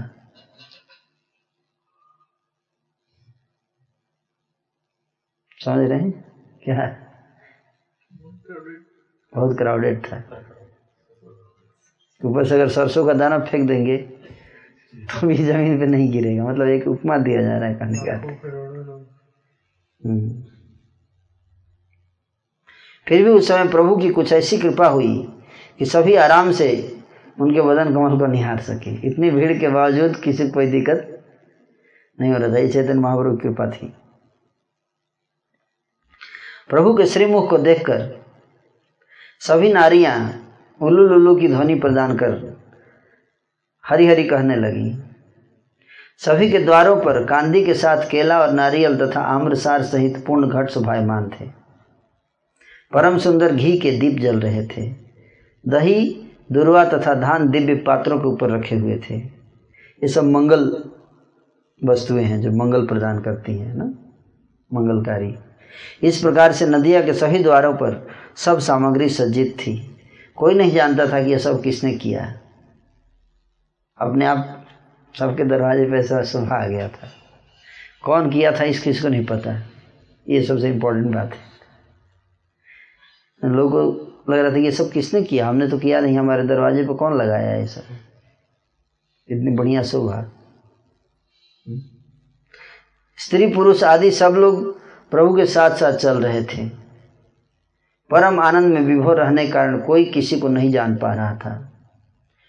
चोर सोच रहे थे कि इसी अवसर का लाभ उठाकर आज घर घर में चोरी करेंगे, क्योंकि सब लोग घर से बाहर निकल गए थे। तो चोर लोग प्लान बना रहे थे कि ये बढ़िया अवसर है चोरी करने का। परंतु बाद में ये चोर भी अपने भाव को भूल गए और हरिनाम के अतिरिक्त और कुछ किसी के मुख से नहीं निकल रहा था। वो भी हरिनाम में नाचने लगे, चोर। भूल गए कि चोरी करना है। हमारा स्वभाव था चोरी करने आए थे। भूल के नाचने लगे वो भी। सारा मार्ग खील और कौड़ी से भरा हुआ था। कोई कर रहा था, कोई फेंक रहा था, ऐसी लीला हो रही थी। इन सब बातों को स्तुति जैसी मत समझिएगा। ये मत समझिए कि झूठ झूठ बोल रहा हूँ मैं। वेंद्र ठाकुर लिख रहे हैं। उनको पता है कि हम लोग क्या सोचेंगे। इसलिए पहले से ही लिख दिए हाँ? ये सब बोलूँगा तो कोई सोच सकता है कि बनावटी कोई स्तुति लिख रहा है, कविता लिख रहा है तो ऐसे बढ़ा चढ़ा के लिख रहा है। तो बोल रहे कि ऐसा मत समझिएगा, रियली में ऐसा ऐसा ही था वहाँ। श्री कृष्ण जहाँ विहार करते हैं, वहाँ ऐसा ही होता है। बोलते भगवान जहाँ रहते हैं, वहाँ पे इसी तरह का माहौल रहता है। कहीं भी जाएँगे तो ऐसे ही होता है। है ना? अब देखो, कोई नरेंद्र मोदी आ जाए यहाँ तो माहौल चेंज हो नहीं हो जाएगा। सारा रुद्रपुर आ जाएगा छोड़ के अपना अपना काम। ठीक है नहीं? ये तो सारी सृष्टि के स्वामी हैं। सोचिए वो आएँगे तो क्या होगा? कौन कौन से लोग से देवता सब आएँगे छोड़ के अपना अपना काम देखने के लिए? श्रीमद् भागवत में कहा गया है कि द्वारका में नौ लाख रत्न खचित प्रसाद निमेश भर में बन गए थे। भगवान कृष्ण ने द्वारका में, जब मथुरा से द्वारका शिफ्ट किया था तो पलक निवेश काल मतलब जितने देर में पलक झपकता है, उतने देर को बोलते हैं निवेश काल। इतने देर में नौ लाख महल बने थे द्वारका में विश्वकर्मा ने बनाए थे। इतने देर में। सोचिए। तो जो भगवान की इच्छा से नौ लाख महल इतने सेकंड में बन जाते हैं तो सोचिए कि उनके लिए क्या असंभव है। कुछ भी लिखा जाता तो हमें ये नहीं सोचना चाहिए ये कैसे संभव है है ना? लॉजिक से नहीं देखना चाहिए है ना? प्रूव कीजिए कि एक पलक झपकने के समय में नौ लाख महल कैसे बन सकता मैं नहीं मानता इसको। हम्म, तो आपको मानने के लिए बोल कौन रहा है? नरक में जाइए। नहीं मानते हैं तो नरक में जाइए क्या कर सकते हैं? ठीक है नहीं?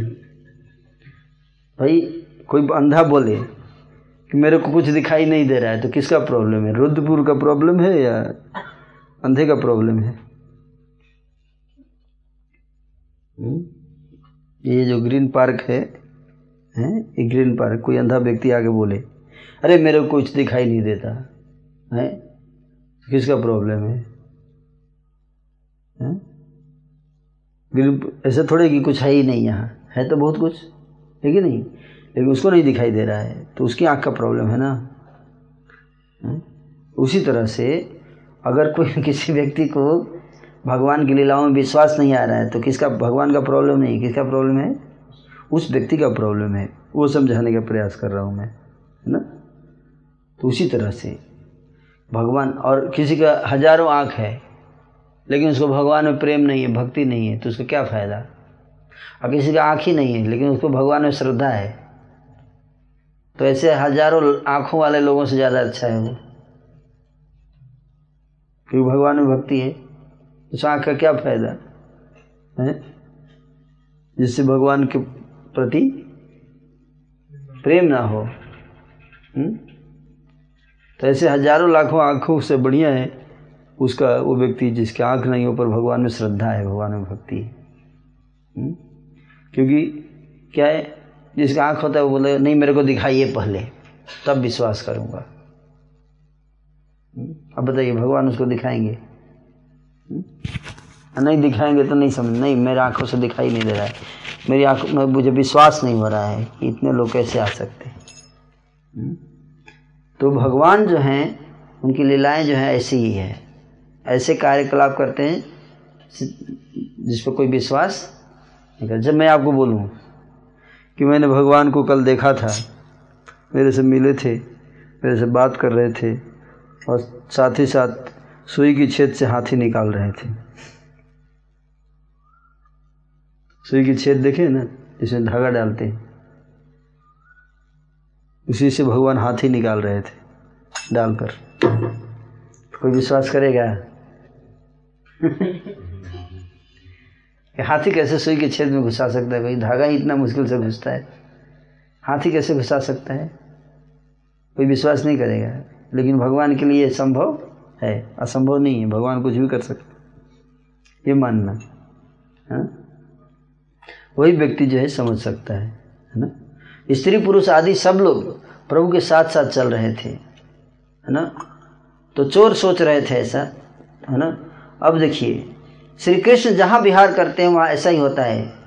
है ना? श्रीमद् भागवत में लिखा गया है कि द्वारका में नौ लाख रत्न खचित प्रसाद निमेश भर में बन गए थे।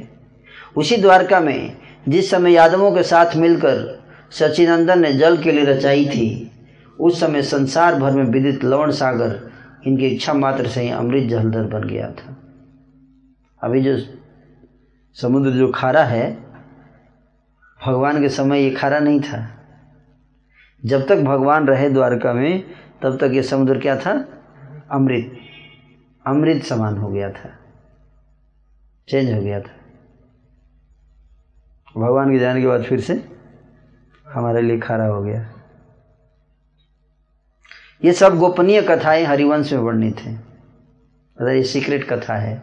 सीक्रेट्स कहाँ में बताया गया? हरिवंश पुराण में। अतः इसमें संदेह करना उचित नहीं होगा। वही प्रभु, जहाँ अपने कीर्तन में विह्वल होकर नृत्य कर रहे थे, वहाँ सकल मंगल अपने आप ही उपस्थित हो गए थे। भागीरथी के तट पर नाचते नाचते प्रभु जा रहे हैं। सभी लोग हरी हरी कहते हुए आगे पीछे चल रहे हैं। आगे आगे आचार्य गोसाई कतिपय लोगों के साथ लेकर परम आनंदित होकर नृत्य करते करते चल रहे हैं।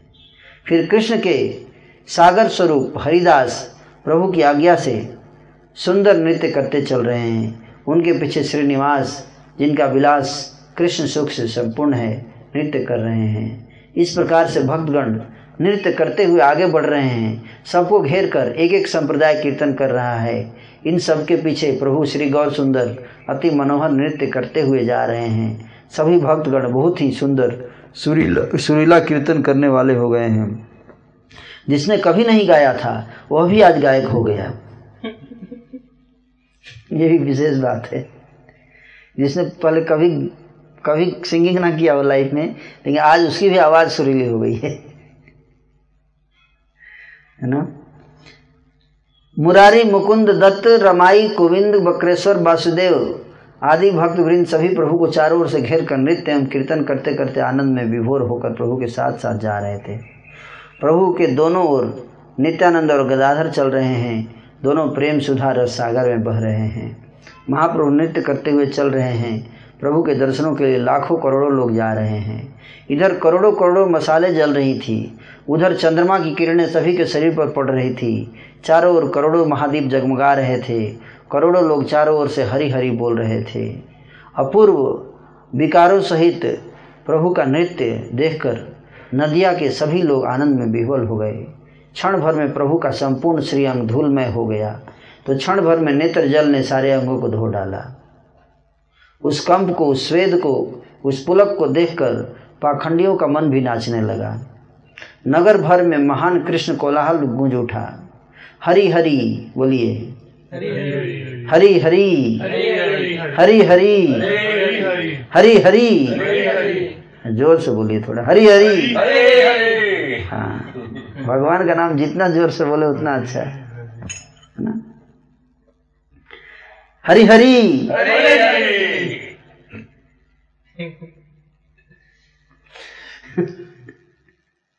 हरी हरी बोलकर सभी इधर उधर नृत्य कर रहे हैं हैं? हरि ओ राम राम हरि ओ राम राम की ध्वनि के साथ हरि हरि कहकर सभी भागवान जन नृत्य कर रहे थे। पाँच, दस एक एक जगह पर इकट्ठे होकर कोई गा रहा है, कोई बजा रहा है, कोई बीच में नृत्य कर रहा है। लाखों करोड़ों संप्रदाय आनंद सहित नृत्य करते हुए नदीप में जा रहे हैं। हरि हराय नम, कृष्ण यादवाय नमः।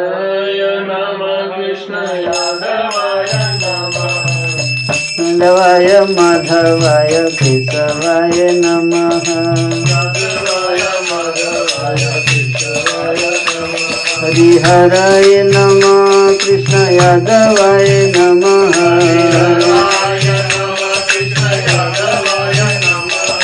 गोपाल गोविंद राम जी मधुसूदन।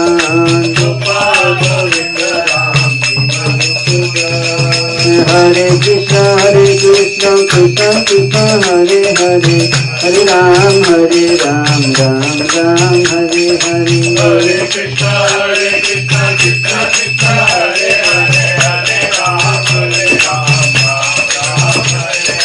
हरे कृष्ण हरे कृष्ण कृष्ण कृष्ण हरे हरे हरे राम हरे राम राम राम हरे। हरे हरे कृष्ण हरे कृष्ण कृष्ण कृष्ण हरे हरे हरे राम हरे राम राम राम हरे हरे हरे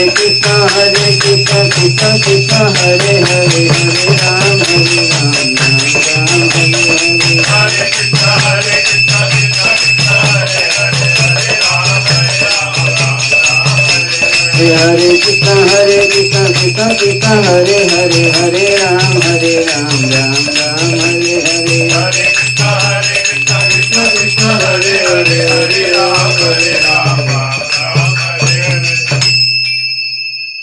इस प्रकार से कीर्तन हो रहा था। मैंने आपको एक ग्लिम्स दिया है ना? कीर्तन सुनाकर।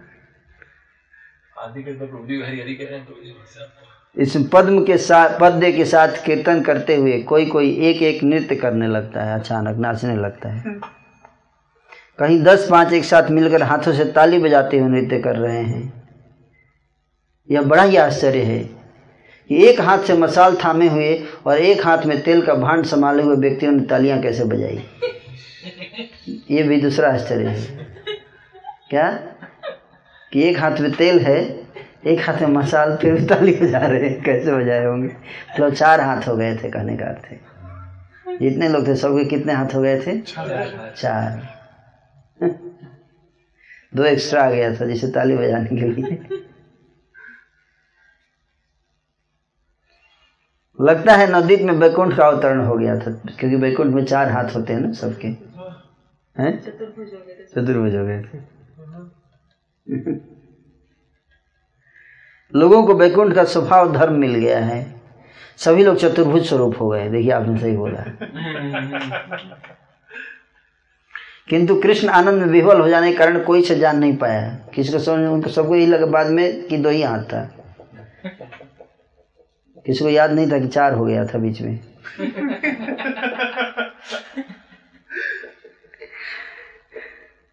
सबके चार चार हाथ हो गए हैं, किंतु किसी ने इसे जाना नहीं।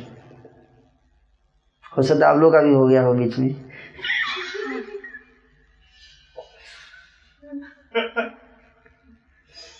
अपने आप को सभी भूले हुए थे, इसलिए वे यह नहीं जान पाए कि ताली कैसे बजा रहे हैं। इस प्रकार से नदी में बैकुंठ सुख का अवतरण हुआ है। नृत्य करते करते सभी गंगा के समीप पहुँच गए।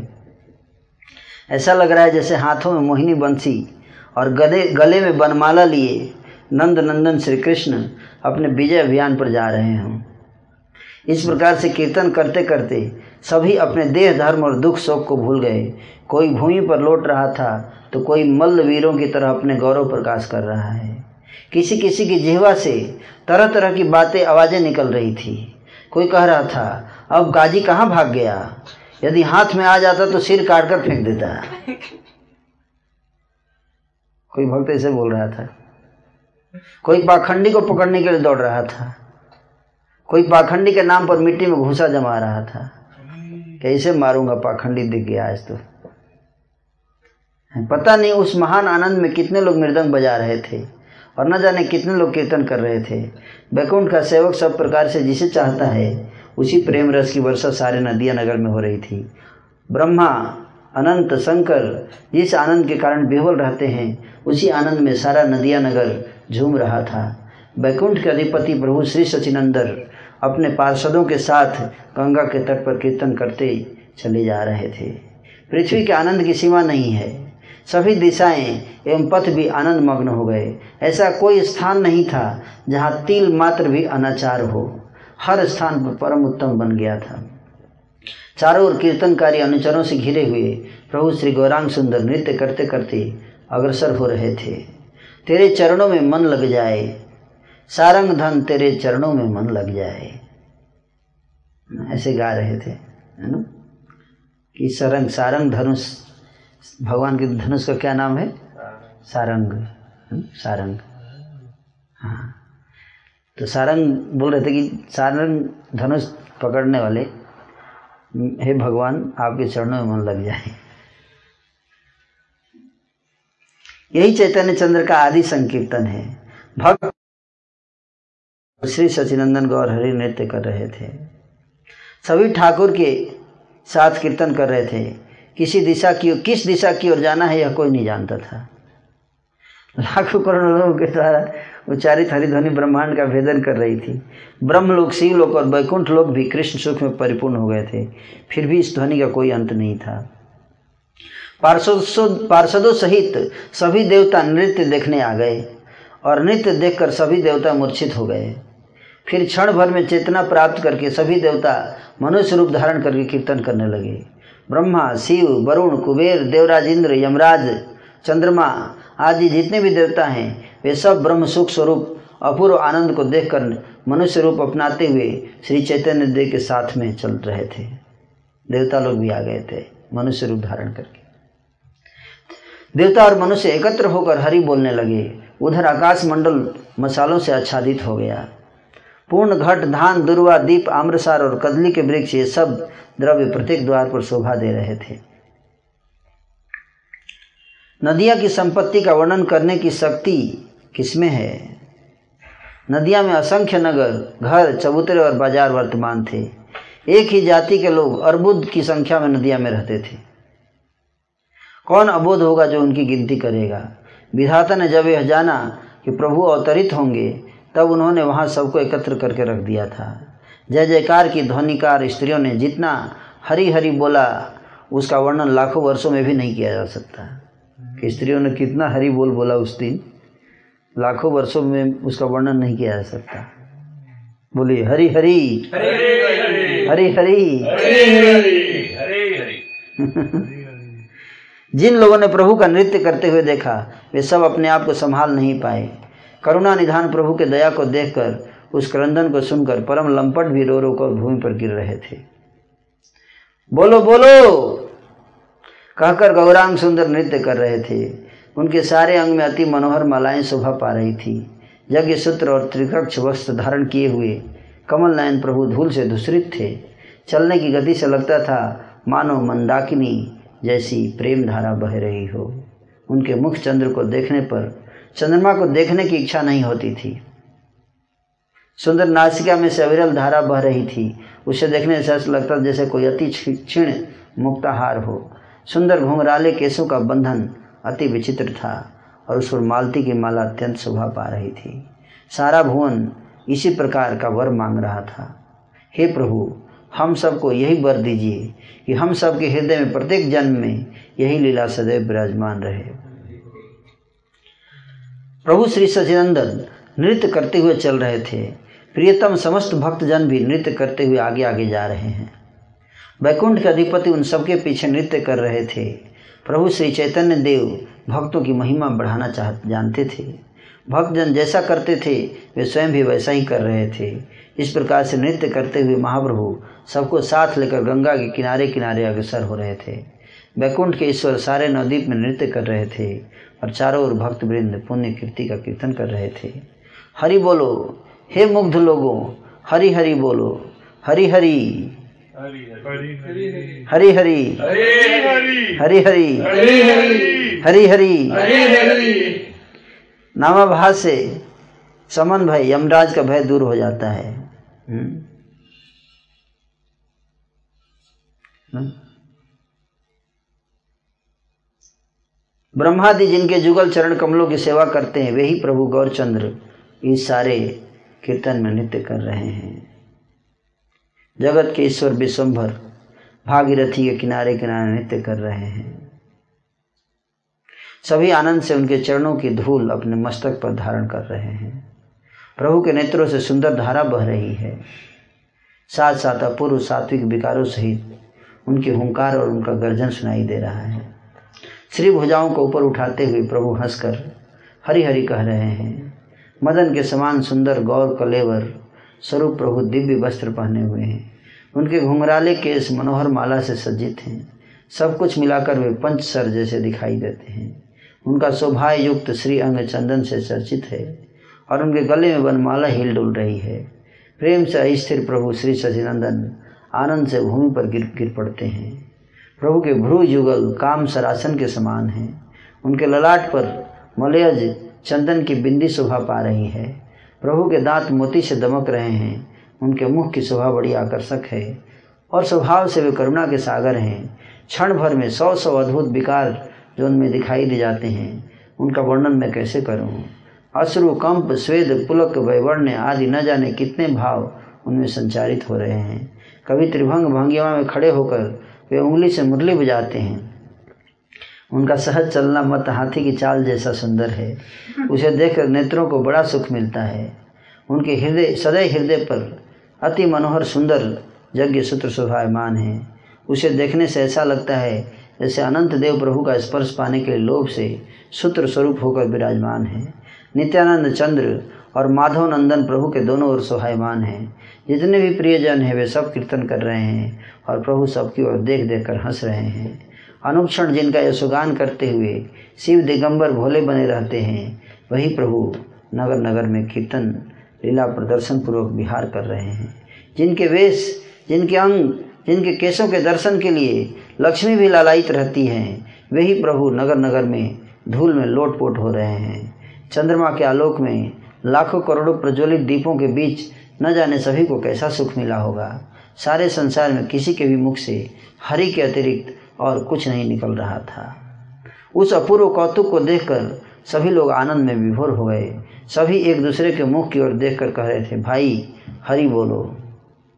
जब जिस रूप में प्रभु आनंद प्रकाश करते थे उसके बारे में नित्यानंद सब कुछ जानते थे।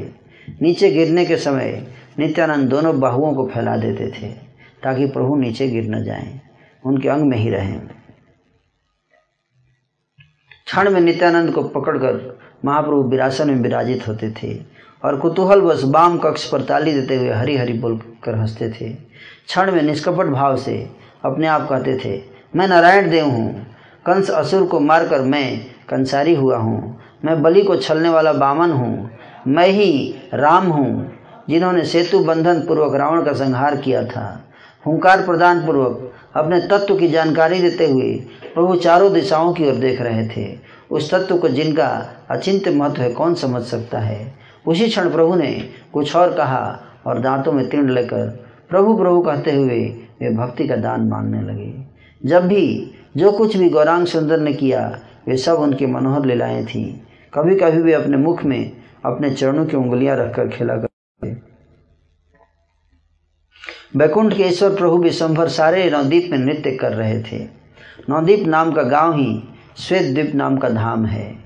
आगे चलकर वेद इसे प्रकाशित करेंगे।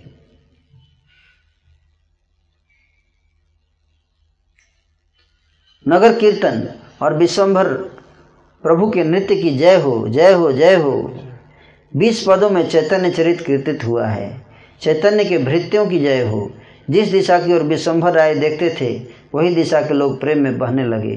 श्री कृष्ण चैतन्य और ठाकुर नित्यानंद का स्मरण करके वृंदावन दास उनका यशोगान करता है। सर्वलोक के ईश्वर ने इस प्रकार महान आनंद में प्रति नगर में कीर्तन किया। सभी लोग अविच्छिन्न रूप से हरिध्वनि कर रहे थे। वह ध्वनि ब्रह्मांड को भेद करके बैकुंठ में पहुँच गई। उस कीर्तन ध्वनि को सुनकर बैकुंठनाथ श्री गौर सुंदर उल्लास में आकाश के ऊपर ऊँचे उछल जाते हैं।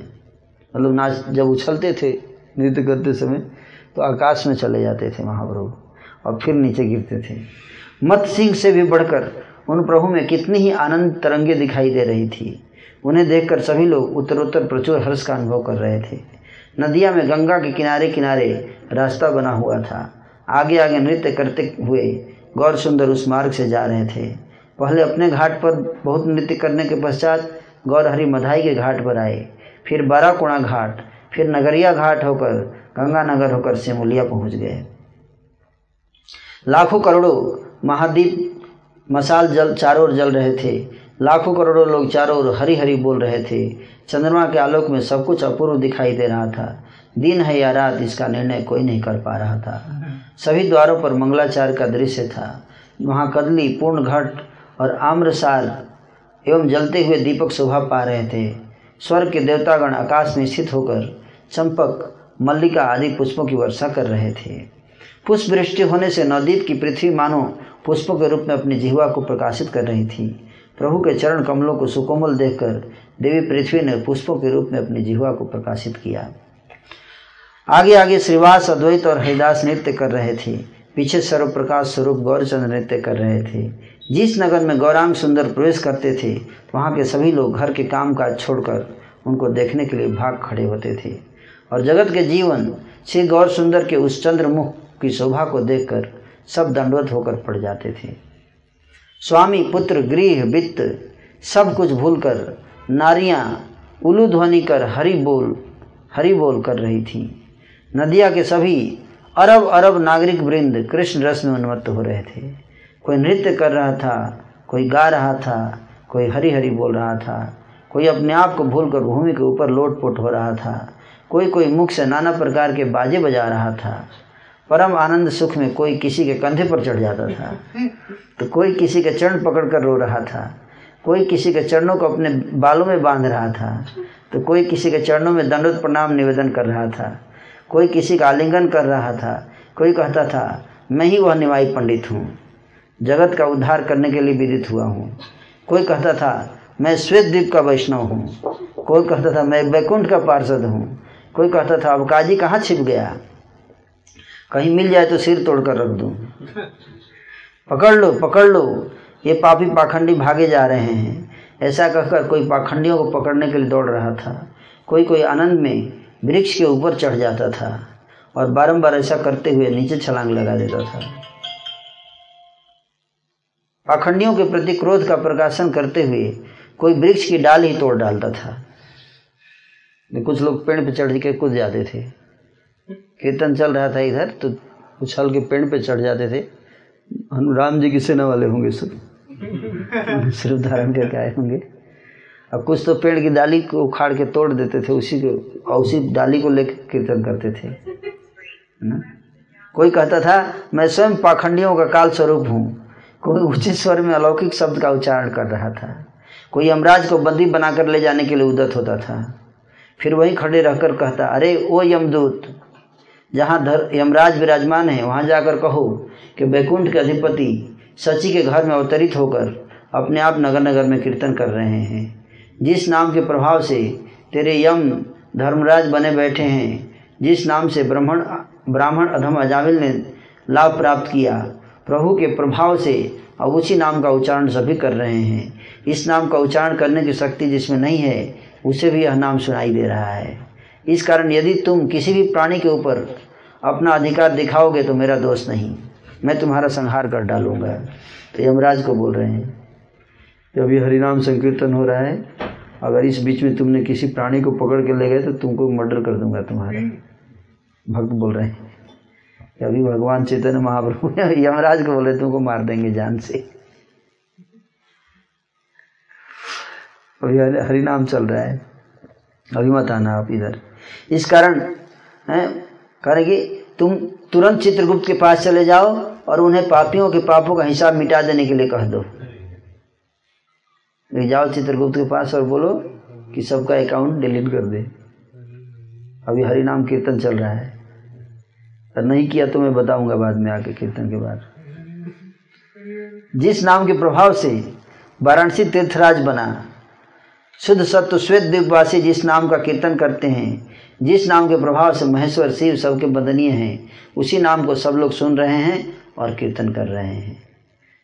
हरे कृष्णा हरे कृष्णा कृष्णा कृष्णा, हरे हरे हरे राम हरे राम राम राम। हरे हरे हरे कृष्णा हरे कृष्णा कृष्णा कृष्णा हरे हरे हरे हरे हरे हरे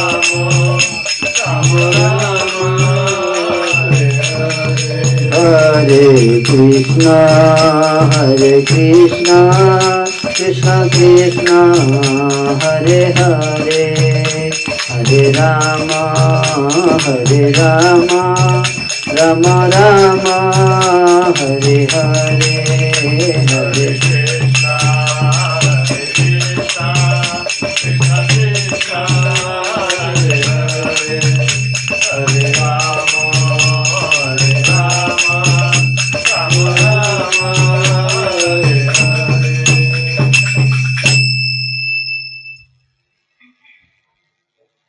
प्रकार अवकार छोड़कर इस नाम को ग्रहण करो। विश्वम्भर का भजन किया करो, नहीं तो संहार कर डालूँगा। कोई एक व्यक्ति हर एक दिशा की ओर दौड़ रहा था और कह रहा था कि पकड़ लो, काजी को पकड़ लो। हमें दे कहकर मिट इधर उधर घूमने लगा। इस प्रकार से अनुक्षण कृष्ण रस में उन्मत्त होकर वे सब क्या कर रहे थे? क्या कर रहे थे? उन्हें भी कुछ स्मरण नहीं था।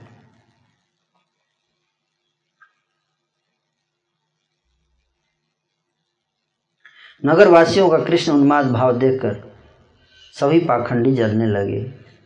सभी पाखंडी एक साथ मिलकर मन ही मन सोच रहे थे। गोसाई ऐसा कर रहे हैं।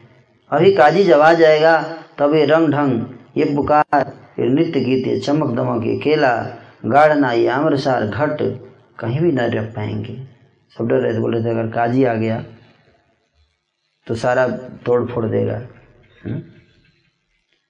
तब हम इनके सब वचनों का बदला उतारेंगे हम्म? सारे वचनों का बदला लेंगे जितनी सारी महाताप स्वरूप मसाले दिखाई दे रही थी, जितनी सारी भावुक मंडलियाँ नज़र आ रही हैं। जब हल्ला गुल्ला सुनकर काजी आएगा तब ये सभी लोग गंगा में छलांग लगाते हुए दिखाई देंगे। ना? पाखंडी लोग बोल रहे थे। ना? पाखंडी लोग बोल रहे थे कि अगर काजी आएगा तो अभी नाच रहे ना अभी तुरंत भागें गंगा में जान बचाने के लिए। हम्म? कोई कहता उस समय पास र, मैं पास रहकर उस समय मैं पास रहकर नगरवासियों को के गले में रस्सी बाँध कर देता जाऊँगा। कोई कहता, चलो, चलकर काजी को बता देते हैं। कोई कहता, ऐसा करना उचित नहीं होगा। कोई कहता, भाइयों, चलो, एक युक्ति करते हैं। हम सब दौड़कर भावुकों के पास आकर कहेंगे कि काजी आ रहा है। डराने का प्रयास करते हैं लोगों को काजी आ रहा है। फिर देखना, कोई भी आदमी दिखाई नहीं देगा। जितने कीर्तन कर रहे हैं, सब डर के भाग जाएँगे काजी से। इस प्रकार से पाखंडी लोग मन पाखंडी लोगों के मन के लड्डू खा रहे थे। और उधर चैतन्य के सभी भक्त श्री हरि कीर्तन में मत थे। सभी भक्तों के अंग श्री चंदन और मालाओं से सुशोभित थे। आनंद में मुग्ध होकर वे सब कृष्ण कीर्तन कर रहे थे। नदिया के एक प्रांत में सिमुलिया नाम का नगर वर्तमान है। नृत्य करते करते प्रभु वहाँ जा पहुँचे। अनंत अर्बुद मुखों से हरिध्वनि सुनकर द्विज कुलमणि श्री गौर सुंदर हुंकार पूर्वक नृत्य कर रहे थे। उन कमल नयनों में न जाने कितना जल विद्यमान था, न जाने कितनी परम निर्मल धाराएँ वहाँ से बह रही थी। कांपते हुए प्रभु कभी आकाश से नीचे गिर जाते थे और फिर ऊपर उड़ जाते थे। उन्हें ऊपर नीचे उठते देखकर नित्यानंद प्रभु रोने लगे, किंतु वे प्रभु को संभाल नहीं पा रहे थे। अंत में आनंदपूर्वक प्रभु मूर्छित हो गए। उस समय एक प्रहर तक उनके श्रीअंग में धातु नहीं रहा। यह देखकर सभी अचंभे में रह गए। इस प्रकार की अपूर्वता को देखकर सभी कहने लगे, ये पुरुष तो नारायण हैं। किसी ने कहा, नारद प्रहलाद अथवा सुखदेव जैसे लगते हैं। किसी ने कहा, कोई भी हो, पर मनुष्य नहीं है। इस प्रकार से वे सब अपने अनुभव के अनुसार बातें कर रहे थे। अत्यंत तार्किक व्यक्ति बोला, ये परम वैष्णव हैं। परम भक्ति रस के कारण प्रभु का बाह्य ज्ञान नहीं था। फिर दोनों बाहुओं को ऊपर उठाकर प्रभु ने हरि बोल हरि बोल की घोषणा की। एक बार प्रभु के श्रीमुख से यह वचन सुनकर सभी लोग उच्च स्वर में हरि हरि कहने लगे। नृत्य करते करते गौरांग सुंदर जिस ओर अग्रसर होते थे। उसी दिशा की ओर सब लोग चल पड़ते थे। अब ठाकुर काजी के घर की ओर चलने लगे तो काजी को भी प्रचुर वाद्य कोलाहल सुनाई देने लगा। तो आ गए राजापुर। काजी के घर के नज़दीक आने लगे अब। तो काजी घर में बैठा था तो उसको भी सुनाई देने लगा। हम्म? काजी ने कहा, सुनो भाई, सुनो, यह कैसा गीत वादन है? यह क्या किसी की शादी हो रही है या भूतों का कीर्तन हो रहा है?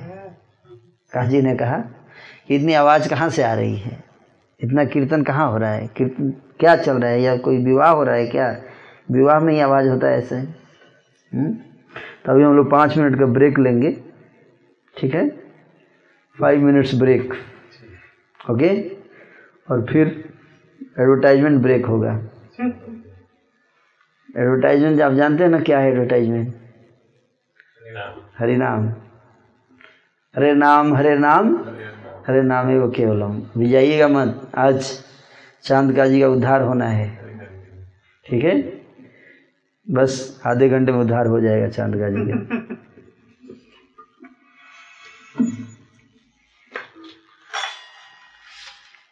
कीर्तन शुरू कीजिए।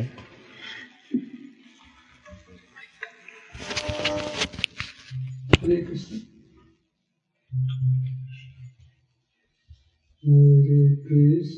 हरे कृष्ण कृष्ण हरे हरे।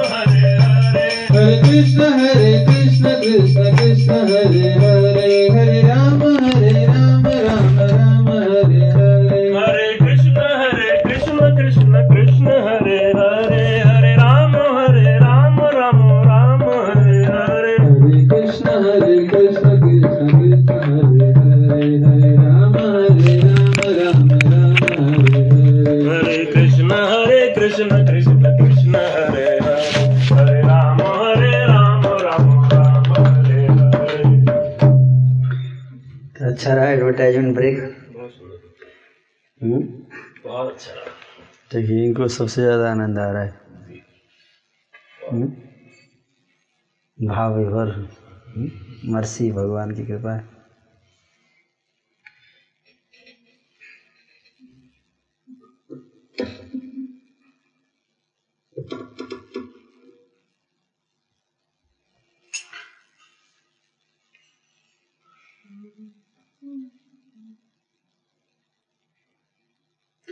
तो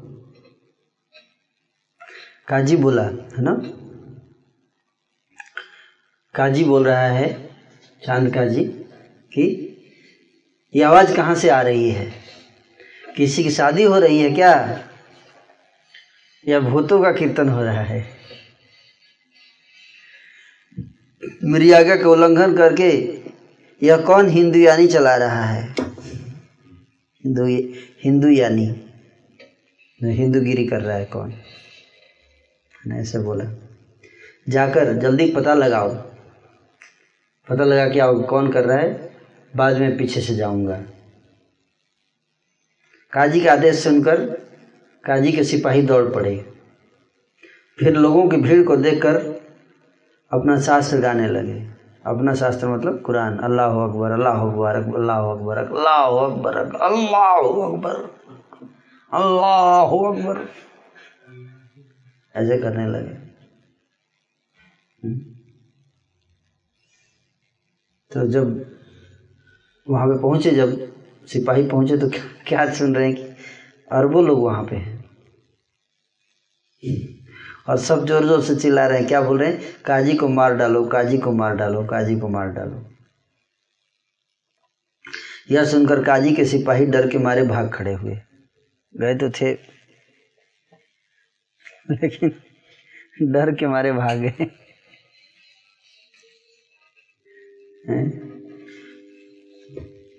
कोई मेरे पे गुस्सा मत करना भाई। क्योंकि मैं तो जस्ट पढ़ रहा हूँ, वेदांत ठाकुर ने जो लिखा है। है ना? अनुचर दौड़ता हुआ तुरंत काजी के पास आया। सिपाही वहाँ को आगे काजी को के पास आया और बोला क्या कर रहे हो? चलो जल्दी भाग निकले। काजी को बोला क्या बोला? चलो यहाँ से भाग चलते हैं।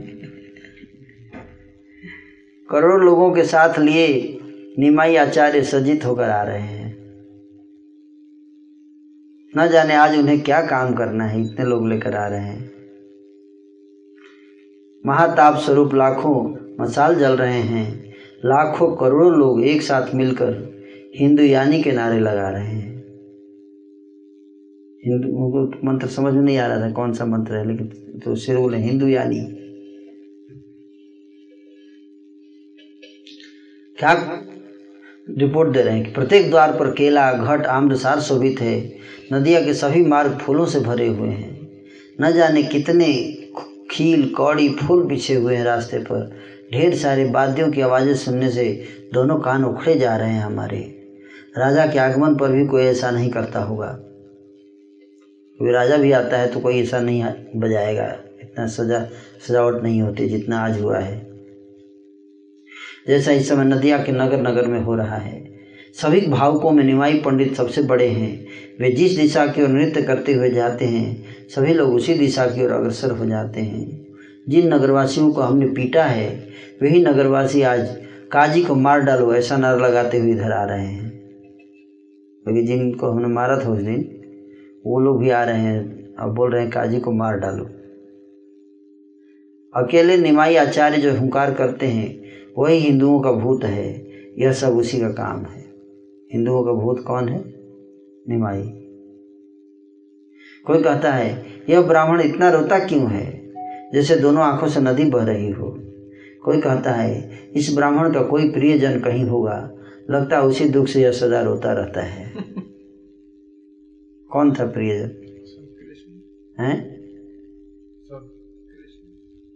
निमाई के प्रियजन कौन है? कृष्ण। कृष्ण के लिए रोते थे। कृष्ण स्वयं कृष्ण है और कृष्ण के लिए रो रहे हैं। ये विशेष बात। है।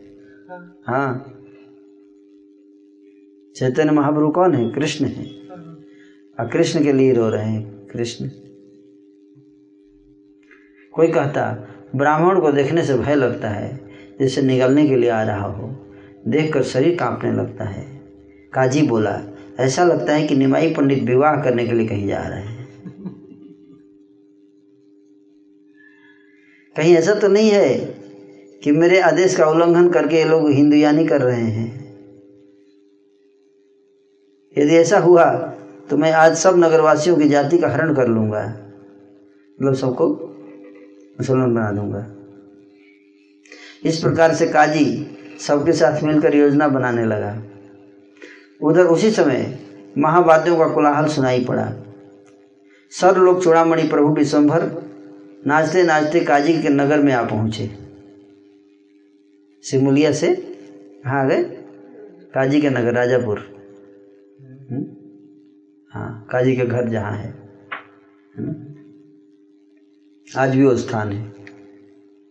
हाँ मतलब उस काजी का घर, चाँद काजी घर आज भी है। वहाँ करोड़ों हरिध्वनि के महा, महाकोलाहल से स्वर्ग मरते पताल, सारे लोग पूरी तरह परिपूर्ण हो गए। उसे सुनकर काजी भय के मारे अपने लोगों के साथ भागने लगे। कैसे भागने लगे? जैसे सांप के भय से मेढक और चूहे भागते हैं। विश्वभर के भक्तों द्वारा सभी स्थान भर गए थे। किसी को भाग जाने का रास्ता ही नहीं मिल रहा था। भागने का कहाँ भागे चारों तरफ़ भक्ति भक्त थे।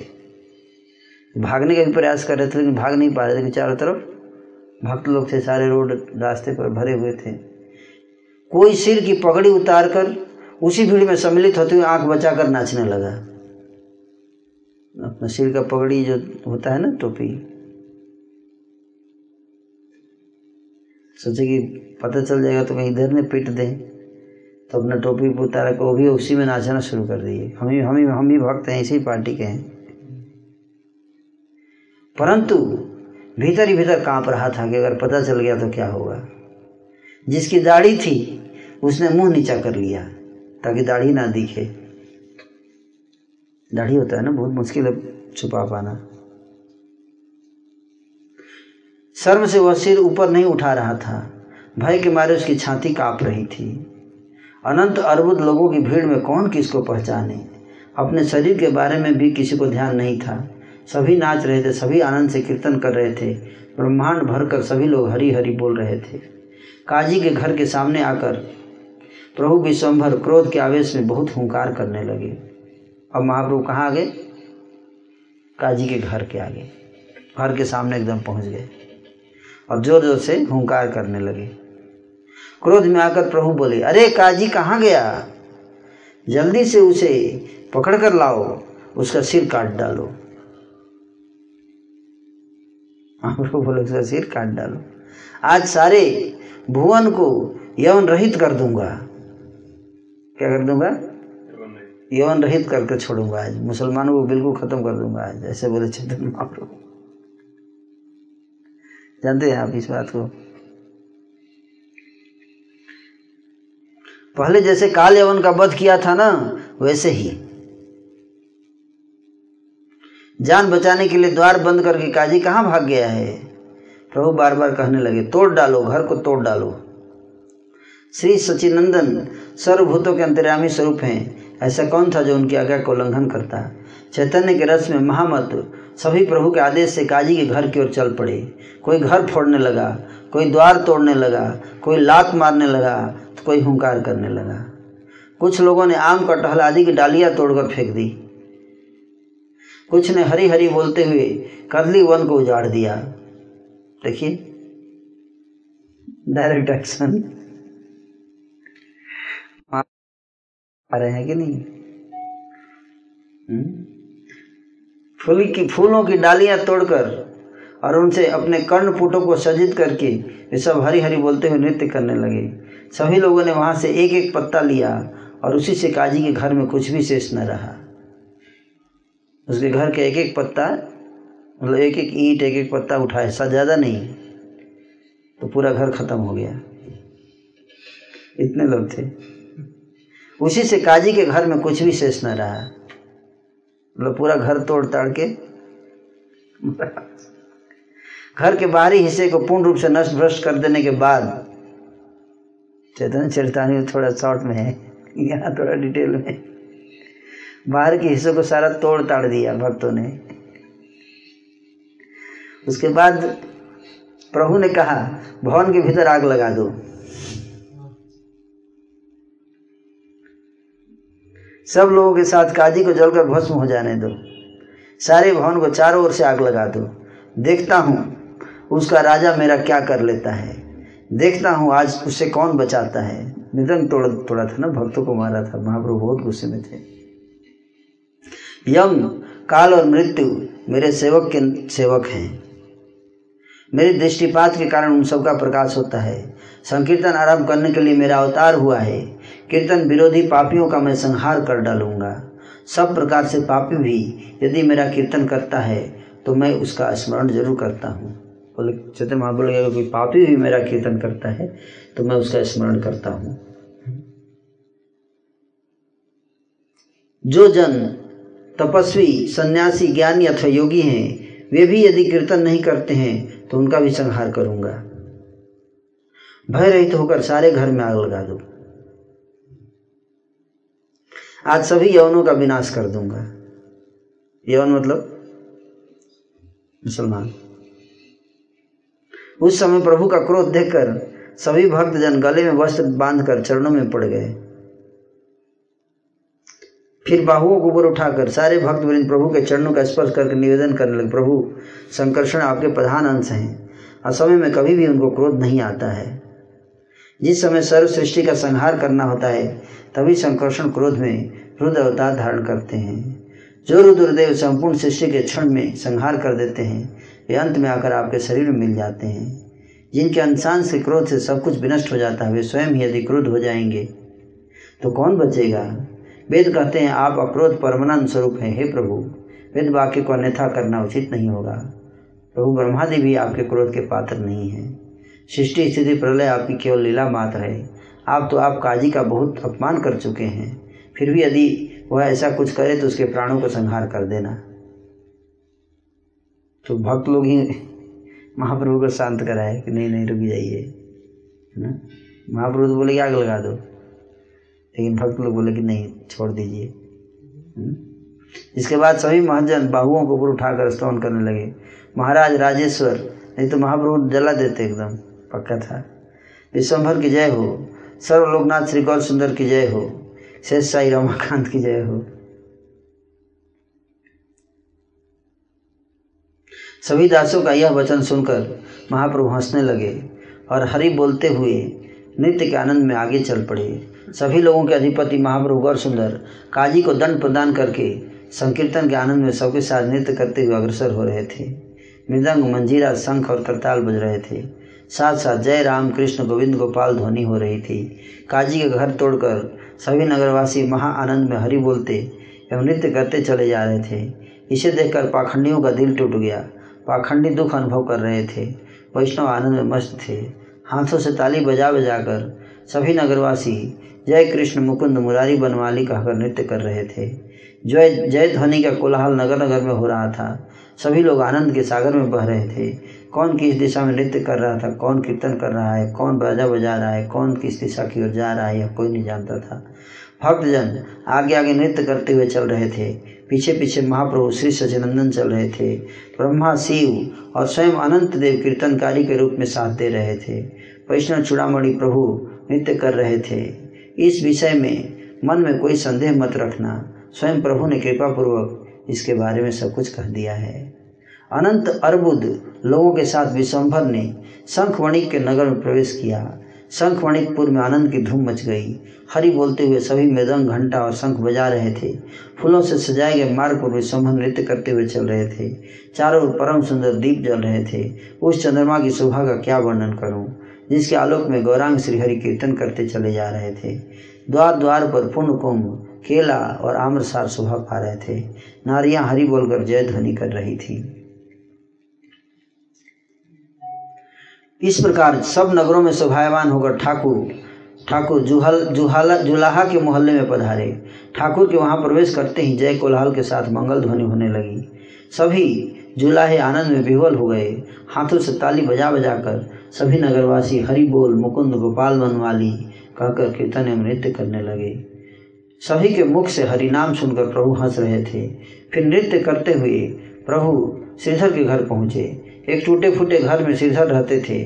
प्रभु उनके घर उपस्थित हुए। वहाँ द्वार पर एक लोहे का पात्र पड़ा हुआ था। वह जीर्ण लोह पात्र ऐसी स्थिति में था कि किसी चोर ने भी उसे नहीं चुराया। मतलब लोहे का पात्र रखा था लोटा। और इतना मतलब उसकी स्थिति खराब थी लोटे की कि चोर भी नहीं चुराता था उसको। श्रीधर के आँगन नृत्य करते समय महाप्रभु ने उस जल पात्र, पूर्ण पात्र को देखा। वो जो लोटा था, उसको महाप्रभु ने देखा। बहुत मतलब पुराना लोटा था ना? भक्त प्रेम समझाने के लिए श्री सज्जन ने उस समय उस जल पूर्ण लोह पात्र को उठा लिया। फिर सुखपूर्वक महाप्रभु ने उसमें से जल पिया। उनको मना करने की शक्ति किसमें थी? बहुत मतलब पुराना था टूटा हुआ था, लेकिन उसी से जल पीने लगे महाप्रभु। अरे अरे मैं मर गया, मैं मर गया, ऐसा कहकर श्रीधर शोर मचाने लगा।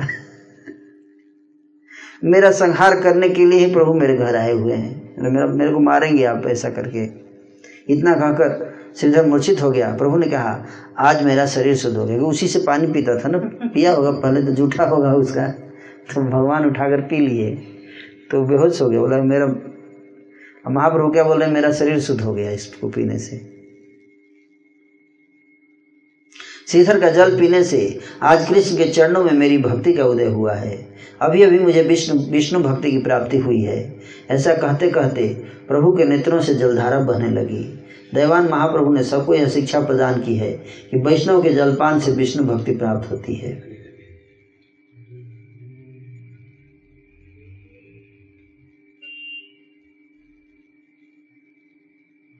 नित्यानंद गदाधर। पडिला काँदिया अद्वैत श्रीवास काँदे भूमिते पडिया। काँदे हरिदास गङ्गा दास बक्रेश्वर मुरारी मुकुन्द काँदे श्री चन्द्रशेखर गोविन्द गोविन्दानन्द श्रीगर्भ श्रीमान कान्दे काशी स्वर श्रीज गदानन्दना जगदीश गोपीना काँदे नन्दन। शुक्लाम्बर गरुड कान्दे सर्व लक्ष कोटि लोक काँदे। सिरे दिया कृष्ण रे ठाकुर मोरा। अनाथेर नाथ कि हैल बलिते नारे? श्रीधरेर वासे। सर्वभावे प्रेम भक्ति हैल प्रकाशे। कृष्ण बोली कादे सर्व जगत हरि से संकल्प हैला गौरचन्द्र हासे।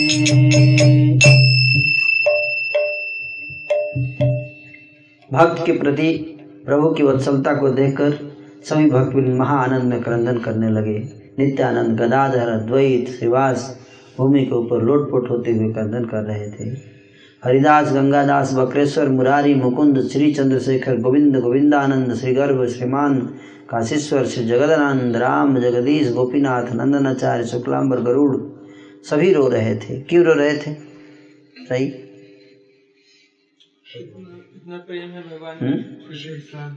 हमने वैष्णव के टेस्ट को जैसा वो दिया। हाँ उनका पानी। ग्लोरीफाई किया उसको। हाँ भक्तों से कितना प्रेम करते भक्तों का जूठा पी लिए पानी। भगवान। हम्म? तो लाखों करोड़ लोग सिर पर हाथ रखकर रो रहे थे और कह रहे थे हे कृष्ण हे हमारे स्वामी आप अनाथों के नाथ हैं। श्रीधर के जो कुछ घर में जो कुछ भी हुआ उसके बारे में मैं कुछ नहीं कह सकता। सभी प्रकार से वहाँ प्रेम भक्ति प्रकाशित हुई थी। सारा जगत कृष्ण कहकर हर्ष के साथ क्रंदन कर रहा था। संकल्प सिद्धि होते देखकर गौरचंद्र हंस रहे थे। देखो भाई वो यही भक्त की महिमा है। प्रभु ने भक्त वात्सल्य की सीमा का प्रदर्शन किया है। एक तो लोहे का जल जलपात ऊपर से बाहर का जल फिर भी परम आदर सहित प्रभु ने सब पी लिया। बिस्लेरी के तो वाटर था नहीं।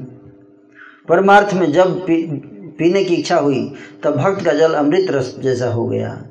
भक्ति को समझाने के लिए ही ऐसे पात्र में जल रखा गया है। परमार्थ परमार्थ में वैष्णव का सब कुछ निर्मल होता है। दम्भी के रत्न जटित दिव्य जल पात्र में से जल पीना तो दूर की बात है, प्रभु उस ओर देखते भी नहीं है कोई व्यक्ति का अहंकार है तो सोने का रत्न भी के पात्र में भी अगर भगवान को पानी देता है, भगवान उसको स्वीकार नहीं, स्वीकार करने के बाद देखते भी नहीं है उधर, बता रहे हैं यहाँ, है ना? किंतु भक्त का कुछ भी द्रव्य वे परम आदर पूर्वक ग्रहण करते हैं अगर भक्ति भाव से अगर टूटे लोटे में भी पानी कोई दे देता है तो भगवान उसको बड़े ही प्रेम से स्वीकार करते हैं। खाते समय वे नैवेद्य आदि विधि की अपेक्षा भी नहीं करते। अल्प मात्रा में द्रव्य होने के कारण दास द्वारा प्रदान न करने पर भी वे बलपूर्वक छीन कर खा जाते हैं। कई बार तो ज़बरदस्ती छीन के खा लेते हैं, है ना? क्यों, कब खाए थे छीन कर? हैं? भगवान कब छीन कर खाए थे, बताइए? सुदामा से जब सुदामा आए थे हाँ। सही बोले। सुदामा से छीन कर दे नहीं रहे थे, छुपा के रखे थे। क्योंकि गए तो थे देने के लिए ही। लेकिन जब वहाँ पहुँचे तो देखे कि, नहीं, आप किसी धनी घर, व्यक्ति के घर जाइए तो क्या लगा कितने प्रकार के फल सब ऐसे ही टेबल पर सजा के रखा रहता है कि नहीं? इतना बढ़िया बढ़िया खाने पीने का सामान ऐसे ही रखा हुआ था वहाँ तो देखिए इसमें अब चूड़ा क्या दूँगा? जो लेके आया हूँ। संकोच आ गया था, छुपा के तो भगवान ने पूछा भी उनसे, है ना, कि कुछ भेजा है क्या माता जी ने? तो बोले, नहीं नहीं, कुछ नहीं भेजा है, सब ऐसे ही आया हूँ, खाली हाथ आया हूँ। तो भगवान जो है पीछे छुपा रहे थे वैसे पीछे जाके हाथ छीन के निकाले। फ्रेंड फ्रेंड तो थे ही पहले से ही, स्कूल टाइम में ऐसा करते थे छीन छीन के खाते थे। तो आदत तो था ही तो छीन के तुरंत अरे क्या छुपा रखा है इतना स्वादिष्ट सुदामा जी? हाँ, खाने लगे उसको। वही बता रहे हैं कि भग अल्प मात्रा में द्रव्य होने कारण दास द्वारा प्रदान न करने पर भी वे बलपूर्वक छीनकर खाते हैं। द्वारका में सुदामा ब्राह्मण की खुद की चावल कर्ण की इसका साक्षी है। आपकी बात सही है सेम वही चीज़ आ गया देखिए। हम्म? आपने पहले बता दिया, आगे वही लिखा है। अंत में प्रभु सेवक को आत्मसात कर लेते हैं। हम्म? वनवास में प्रभु द्वारा युधिष्ठिर का साग ग्रहण करना इसका साक्षी है। सेको, सेवक ही कृष्ण के पिता, माता, पत्नी, भाई सब कुछ होते हैं। है ना? पिता, माता सब किसको बनाते हैं? अपने भक्तों को ही बनाते हैं भगवान। दासों को छोड़कर कृष्ण का दूसरा और कोई अपना नहीं है। है? दास उनका जिस रूप में चिंतन करता है कृष्ण वैसा ही रूप धारण कर लेते हैं। दास कृष्ण को बेच सकता है। हाँ, मार्केट में बेच सकते हैं। कोई भक्त है अगर चाहे तो कृष्ण को मार्केट में बेच सकता है। आप जानते हैं? भक्तों के अंदर इतना पावर होता है भगवान को बेच देंगे। चारों वेद सेवक वत्सल के रूप में प्रभु का कीर्तन करते हैं। सेवक के निकट कृष्ण सदैव स्वयं प्रकाशित रहते हैं। नयन भरकर दास का प्रभाव देखिए और इस प्रकार के दास से भाव से कृष्ण में अनुराग कीजिए। कृष्ण दास जैसे नाम को अल्प मत समझिएगा। किसी का नाम अगर कृष्ण दास है, दास शब्द से भी मत अरे दास हैं आप, है ना? ऐसे भी सोचना चाहिए, है ना? पर कृष्ण दास नाम को छोटा नहीं समझिएगा। अब भाग्यशाली को भगवान अपना दास नहीं बनाते हैं। करोड़ों जन्मों तक जिसने अपने धर्म का पालन किया हो, अहिंसा और अमाया सहित जिसने सर्व कर्म संपादित किए हो दिन रात दास्य भाव के लिए जिसने प्रार्थना की हो, उसी को अंतिम समय में नारायण नाम का उच्चारण करते हुए गंगा की प्राप्ति होती है। करोड़ों जन्म में। नहीं तो अंत समय में गंगा की प्राप्ति नहीं होती सबको, और नारायण नाम नहीं मिलता है सबके सौभाग्य में नहीं है। तब जाकर वह मुक्त होता है। मुक्त होने से सभी बंधन का विनाश होता है। मुक्त पुरुष ही गोविंद का दास बन सकता है।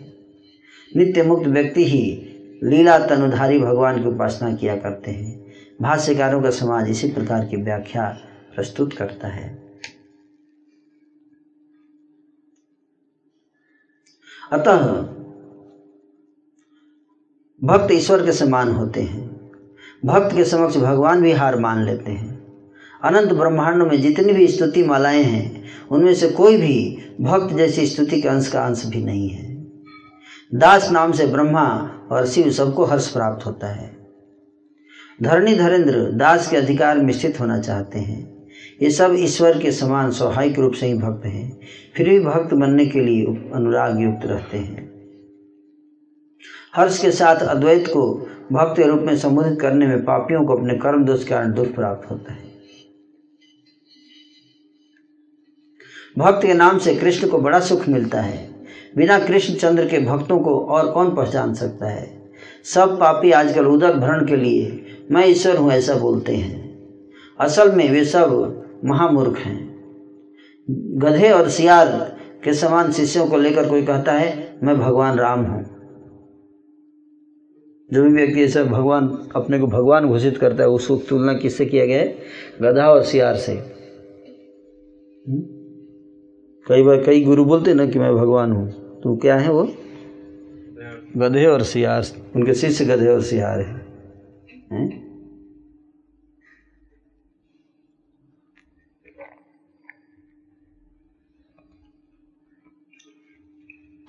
जो गुरु को भगवान बोलते हैं वो, शिष्य गधे और सियार है। हम्म? गुरु को गुरु बोलना चाहिए भगवान नहीं। भगवान के समान सम्मान देना चाहिए, लेकिन भगवान नहीं बोलना चाहिए। विष्णु माया से मोहित होकर कुत्तों के भक्ष इस देह को लेकर वे अपने आप को ईश्वर मानते हैं। हम्म? गौरचंद्र, श्री सचिनंदन सबके प्रभु हैं। नयन भर कर उनकी शक्ति को देख लो। उनकी इच्छा मात्र से करोड़ों लोग एकत्रित हो जाते हैं। करोड़ों महाद्वीप जलने लगते हैं। द्वार द्वार पर कौन खेला रोपित करता है, कौन गाता है, कौन बजाता है, कौन पुष्प प्रीति करता है? श्रीधर का जल पीने मात्र से प्रभु में न जाने कैसा प्रेम का अधिष्ठान हो गया। भक्त के प्रति प्रभु की वत्सलता को देखकर त्रिभुवन रोने लगा। कोई बिना केस बांधे भूमि पर लोट पोट होने लगा। दांतों में तृण लिए श्रीधर कंदन कर रहे थे और आंसुओं से भरे हुए नेत्र सहित ऊँचे स्वर में हरि हरि कह रहे थे, देवताओं के अधिपति, महाप्रभु ने कौन सा जल पी लिया है? यह देखकर श्रीधर नृत्य, कंदन और हाय हाय करने लगे। वैकुंठ के ईश्वर प्रभु विश्वम्भर भक्त श्रीधर का जल पीकर उसके आँगन में नृत्य कर रहे थे। उनके चारों ओर प्रिय भक्त, वृंद महा आनंद सहित कीर्तन कर रहे थे। नित्यानंद और गदाधर दोनों ओर शोभा पा रहे थे। उस केले बेचने वाले सेवक श्रीधर के भाग्य की सीमा तो देखिए, जिसकी महिमा को देखकर ब्रह्मा और शिव भी क्रंदन करने लगे। धन जन और पांडित्य के बल से कृष्ण को प्राप्त नहीं किया जा सकता है। चैतन्य गोसाई तो केवल भक्ति के वशीभूत हैं। जलपान द्वारा श्रीधर को अनुग्रहित करके श्री गौरांग श्रीहरि फिर से नगर में लौट आए। अपने नगर में भक्ति रस के ठाकुर नृत्य कर रहे थे। उनके चारों ओर प्रचुर हरि ध्वनि सुनाई दे रही थी। उस समय नवदीप की शोभा ने सब लोगों को जीत लिया था। सबकी जिह्वा पर केवल मात्र हरि बोल सुनाई देता था। जिस सुख के कारण शिव, सुख, नारद और शंकर विह्वल हैं, उसी सुख में सारा नदिया नगर भी विह्वल था। त्रिभुवन के अधिपति सारे नवदीप में घूम घूम कर नृत्य कर रहे थे। नृत्य करते करते गादी गाछा पारा डंगा मजीदा होकर जा रहे थे। ऐसा मत समझिएगा कि वह केवल एक रात का ही कीर्तन था। उस रात के कीर्तन में न जाने कितने कल्प बीत गए थे। तो एक रात का कीर्तन नहीं था, बता रहे हैं कि कितने? कल्प बीत गए थे। हुँ? कल्प मतलब जानते कितना? हाँ नहीं। कल्प मतलब योग नहीं, जैसे चार युग हैं, सतयुग, त्रेता, द्वापर, कलयुग। न चारों का कितना ड्यूरेशन है? तैतालीस लाख बीस हज़ार साल। कुल। है ना? और उसको एक हज़ार से गुणा कर दीजिए। एक हज़ार, चार युगों का चक्र जब एक हज़ार बीत जाता है, एक हज़ार बार, उसको एक कल्प बोलते हैं। जिनकी भुरु भंगिमा के कारण ब्रह्मांड का प्रलय हो जाता है, उस चैतन्य चंद्र के लिए कुछ भी असंभव नहीं है। भगवान सबको रोक दिए थे, समय रोक दिए थे। महाभाग्यवान व्यक्ति ही इन सब तत्वों को जानता है। शुष्क, तर्कवादी, पापी व्यक्ति कुछ भी मानने को तैयार नहीं होता है। वैकुंठ के अधिराज जिस नगर में नृत्य करते थे, वहाँ के सभी लोग आनंद के सागर में बहने लगते थे। नदिया के स्त्री पुरुष उस हुंकार, उस गर्जन, उस प्रेम धारा को देखकर रोने लगते थे। कोई कहता, उन सची के चरणों में मैं नमस्कार निवेदन करता हूँ, जिनके गर्भ से ऐसे महापुरुष ने जन्म लिया है। कोई कहता, जगन्नाथ मिश्र पुण्यवंत हैं। कोई कहता, नदिया के भागी का अंत नहीं है। इस प्रकार से कितने कल्पों तक तो प्रभु लीला विलास करते रहे। सभी कह रहे थे, आज की रात का अंत नहीं है। ऐसा कहते हुए सभी जय ध्वनि प्रदान कर रहे थे। हरि के अतिरिक्त कोई और कुछ कहता ही नहीं था। प्रभु को देखकर स्त्री पुरुष आदि सभी अपने अपने बच्चों के साथ प्रभु को दंडवत प्रणाम करके निवेदित कर रहे थे। सबके प्रति शुभ दृष्टि प्रदान कर निज आनंद में प्रभु कीर्तन में विहार कर रहे थे। इन सब लीलाओं का कभी अंत नहीं होता है। वे दिन आविर्भाव, तिरुभाव के रूप में मानते हैं। जहाँ जहाँ जिस रूप में भक्त प्रभु का ध्यान करते हैं वहाँ वहाँ उसी रूप में प्रभु आविर्भूत हो जाते हैं। आज भी श्री चैतन्य देव ये लीलाएँ करते रहते हैं। जिनके भाग्य में होता है, वह उन्हें निरंतर देख, देखता रहता है। मतलब आज भी भगवान वहाँ पे नवद्वीप में लीला करते हैं, लेकिन छुप कर मतलब अप्रकट भाव में। लेकिन कोई भाग्यशाली जीव भक्त होगा तो उसको दिखाई भी देते हैं। आज आज भी दिखाई देते हैं भगवान। मायापुर नवद्वीप में। कलकत्ता से 120 किलोमीटर डिस्टेंस। है ना?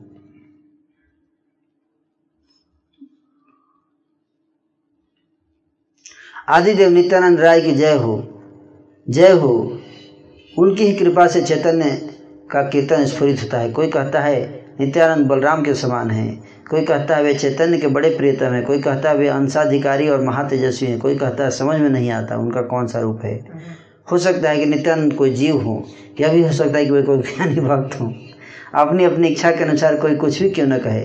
चैतन्य के नित्यानंद जैसे भी हों, हर अवस्था में उनके चरण धन मेरे हृदय में विराजित रहें। इतना परिहार करने पर भी जो पापी उनकी निंदा करता है, उसके सिर के ऊपर मैं लात मारता हूँ। चैतन्य के प्रियजनों के चरणों में मैं नमस्कार निवेदन करता हूँ कि अवधूत चंद्र नित्यानंद मेरे प्रभु बन जाए। चैतन्य की कृपा से नित्यानंद को पहचाना जा सकता है। नित्यानंद द्वारा समझाए जाने से गौरचंद्र को जाना जा सकता है। गौरचंद्र नित्यानंद श्री राम लक्ष्मण स्वरूप हैं। गौरचंद्र कृष्ण हैं। नित्यानंद संकर्षण है। नित्यानंद स्वरूप में ही चैतन्य के प्रति भक्ति सर्वतोभाव से संपादन करने के लिए शक्ति विराजमान है।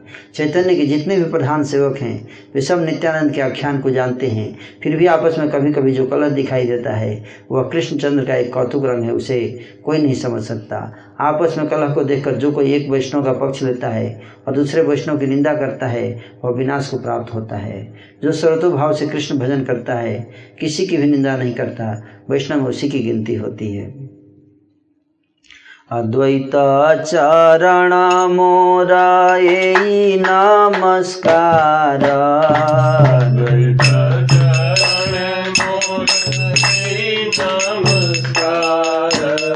धन प्रियता हे मति रहु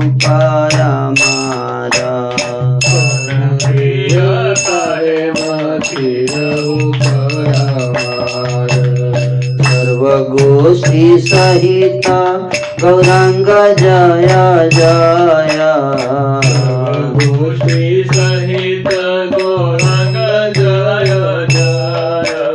सुनिले मध्य खंड भक्ति लभ्य।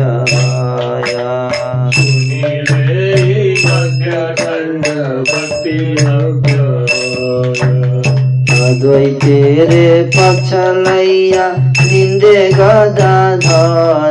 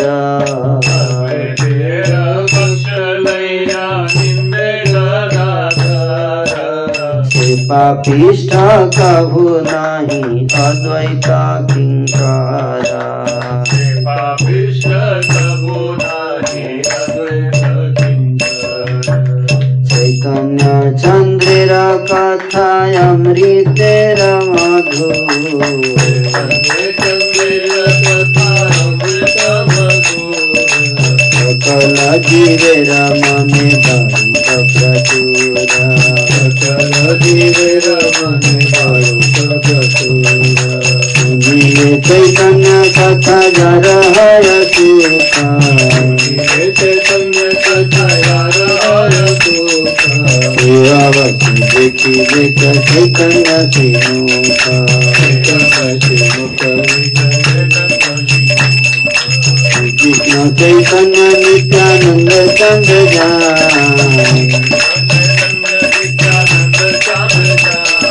वृंदावन बस कछु पद जुगेगा हरि बोल हरि बोल हरि बोल हरि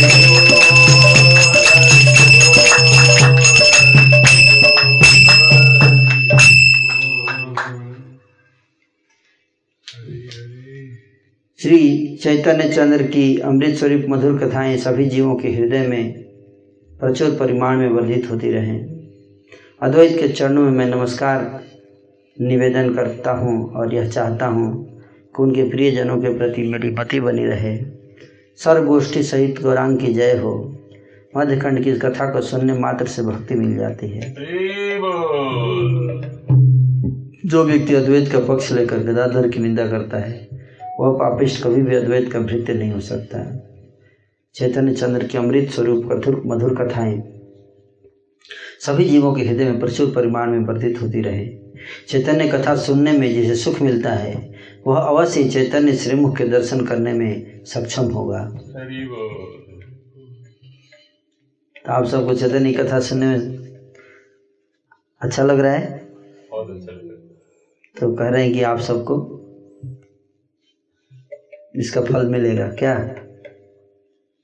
हम्म? आप लोग चैतन्य महाप्रभु के दर्शन मिलेंगे एक दिन। श्री कृष्ण चैतन्य और श्री नित्यानंद चाँद जिनके जीवन है वे वृंदावन उनके जुगल श्री चरणों में उनकी महिमा का गान करते हैं। तो इस प्रकार से हमने आज तेईसवा अध्याय समाप्त किया।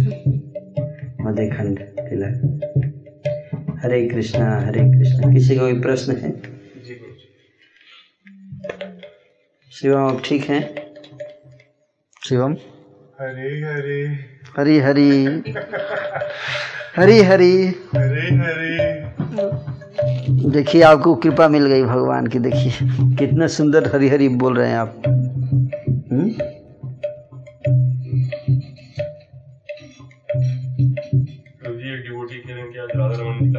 हैं है तो उनके बारे में कुछ बताएँ। हाँ बहुत अच्छा। थैंक यू याद दिलाने के लिए।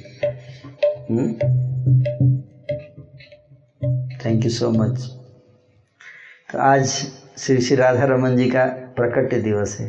वृंदावन में एक विग्रह है भगवान के राधा रमन जो सेवा कुंज निधि वन के बगल में ही उनका मंदिर है है ना? तो इनकी भी कथा थोड़ी बताई जाएगी आज ही के दिन प्रकट हुए, इसका मतलब क्या है ना? तो इसका अर्थ ये हुआ कि इन एक बहुत महान संत थे, जिनका नाम था गोपाल भट्ट गोस्वामी, जो श्री चैतन्य महाप्रभु के शिष्य थे। श्री चैतन्य महाप्रभु जिनकी लीला चल रही है। हाँ। तो चैतन्य महाप्रभु संन्यास चौबीस साल की उम्र में लेकर जगन्नाथपुरी गए और फिर वहाँ से दो साल के लिए दक्षिण भारत की यात्रा की चैतन्य महाप्रभु। वेंकट भट्ट। वो पुजारी और उनके भाई प्रभु प्रबोधानंद सरस्वती हैं। तो ये दोनों, और उनका एक बेटा था, जिसका नाम था गोपाल भट्ट।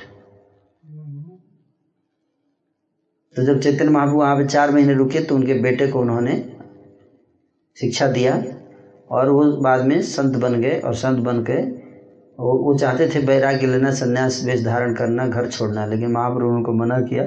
बोले, आपके पिताजी जब तक हैं तब तक आप घर पे रहो और इनके देहावसान के बाद आप वृंदावन आ जाना। तो गोपाल भट्ट गोस्वामी जी, उसके बाद जब उन घर पे रहे और कुछ समय के बाद जब उनके पिताजी का देहावसान हो गया तो फिर वो वहाँ से वृंदावन आ गए। फिर वृंदावन आकर फिर वो गंडकी नेपाल की तरफ़ गए, गंडकी नदी। उनकी इच्छा हुई शालिग्राम शिला की पूजा करने की। तो नेपाल गए और वहाँ से नदी, गंडकी नदी में शालिग्राम शिलाएँ मिलती हैं, मुक्तिनाथ में, मुक्तिनाथ तीर्थ नेपाल में। तो वहाँ से शालीग्राम शिला, बारह शिला जब वो जाके स्नान कर रहे थे, ऐसे आचमन कर रहे थे तो उनके हाथ में शिला जो है, जंप करके उनके हाथ में आ गई शिलाएँ कूद कर तो उनकी, उनके वो सोचे कि मैं इसके योग्य नहीं हूँ पूजा करने के। तो उन्होंने फिर से जल में डाल दिया। फिर से जल उठाया तो फिर से आ गया कूद के। तो इस तरह से बारह शिलाएँ जो है कूद के उनके हाथ में आई और बारह शिला वो लेकर आए, शालिग्राम शिला वहाँ से। वो आज भी रखी हुई हैं सारी शिलाएँ कहाँ पे? राधा रमन मंदिर में। आप जाएँगे तो दर्शन मिलता है वहाँ। तो उनको लेकर आए और वृंदावन में वो उनकी सेवा करते थे, शालिग्राम शिला की। तो एक समय दिवाली का समय था तो सारे बाकी संत थे, उन सब के पास अपनी अपनी मूर्ति थी।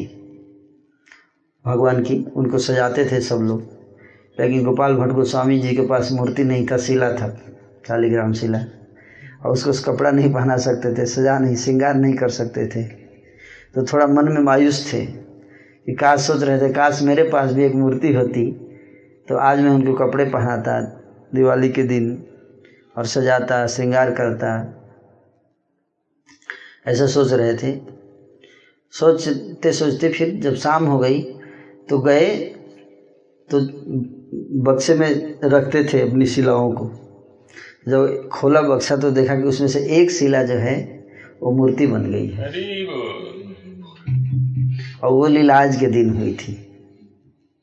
हम्म, आज ही के दिन।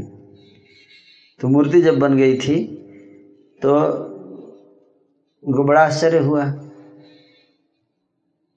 लेकिन वो मूर्ति इतनी सुंदर थी इतनी सुंदर थी और फिर उन्होंने उनको श्रृंगार किया और सजाया और बड़े प्रसन्न हुए। तो आज ही के दिन ये लीला हुई इसलिए आज ही के दिन तो उसी विग्रह का नाम पड़ा राधा रमन जी। राधा रमन मंदिर के जो विग्रह है वो सब स्वनिर्मित मतलब हाँ स्वयं प्रकट। है। हाँ शालिग्राम शिला से। बताते हैं कि उनके पीछ के पीठ के पीछे शालिग्राम शिला चिपकी हुई है। मतलब उसी में से निकले हैं। नहीं शिला है ना, उसी में से निकल गए। कैसे? ऐसे। तो वो विग्रह है, सबसे सुंदर विग्रह हम्म? इस प्रकार से राधा रमन जी का आज आविर्भाव दिवस मनाया जाता है। हरे कृष्ण।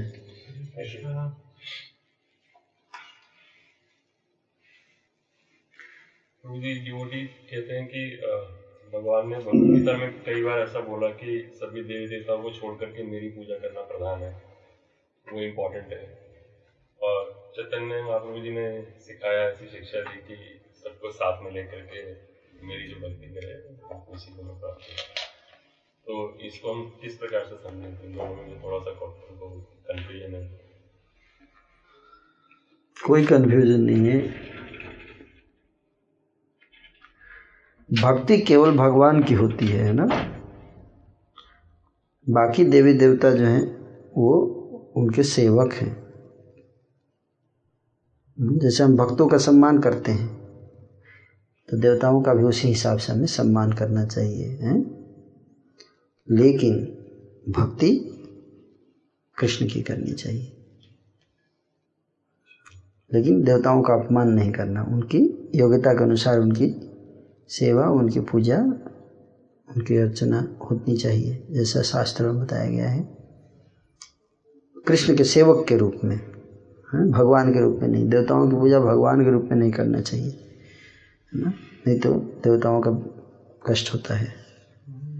देवताओं की सेवा करनी चाहिए हमें भगवान के भक्त के रूप में सेवक के रूप में।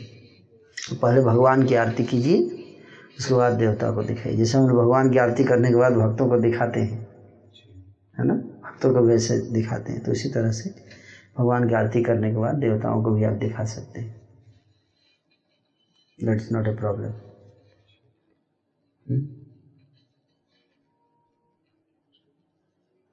लेकिन देवता को भगवान की तरह पूजा नहीं करना है। भगवान के बराबर में नहीं रखना है देवताओं को। है ना? ये ध्यान रखना चाहिए।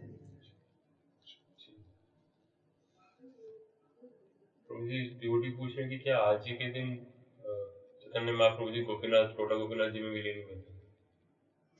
I am not sure I am not sure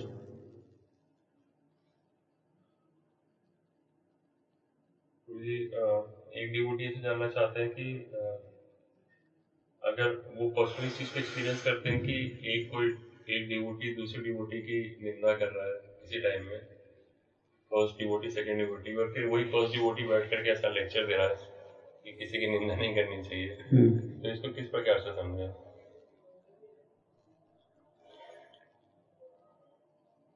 मतलब कि वही बता रहा है कि सिद्धांत बता रहा है ना? जो समझ कभी कभी जो लेक्चर देता है व्यक्ति ना वो भी उससे वही गलती हो जाती है जो दूसरों को बताता है। है ना? ऐसा भी होता है ना? फिर भी ना? कम से कम सही सिद्धांत बता रहा है उसको, सीखना चाहिए, है ना? और जो लेक्चर दे रहे हैं, उनको सावधान रहना चाहिए कि जो चीज़ दूसरों को बता रहे हैं, वो खुद भी उसको आचरण से सिखाएँ।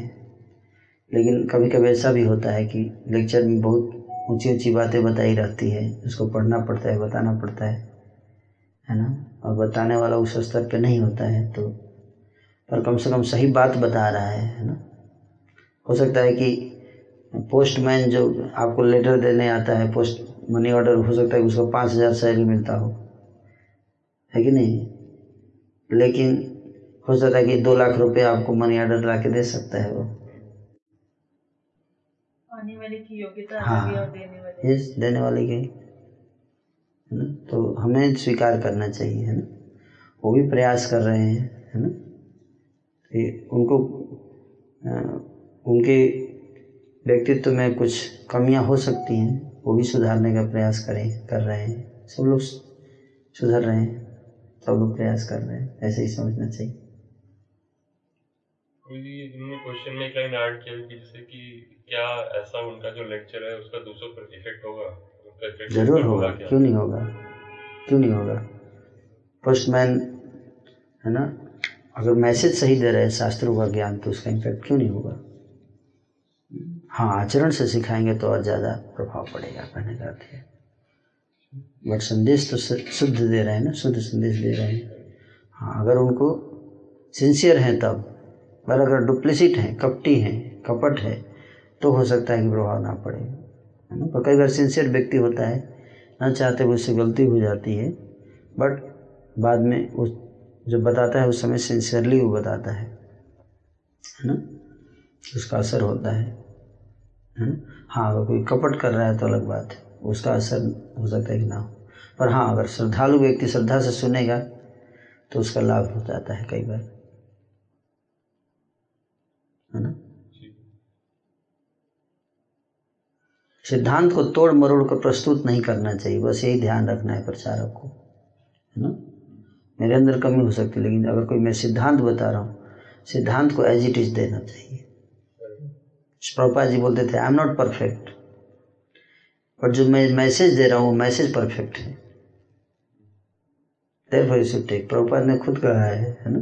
साइंस ऑफ़ सेल्फ रियलाइजेशन में ये पॉइंट कि गुरु may not be perfect but the message which is giving that is coming from a perfect person Krishna तो वो संदेश को अगर चेंज नहीं कर रहा है एज इट इज़ दे रहा है है ना?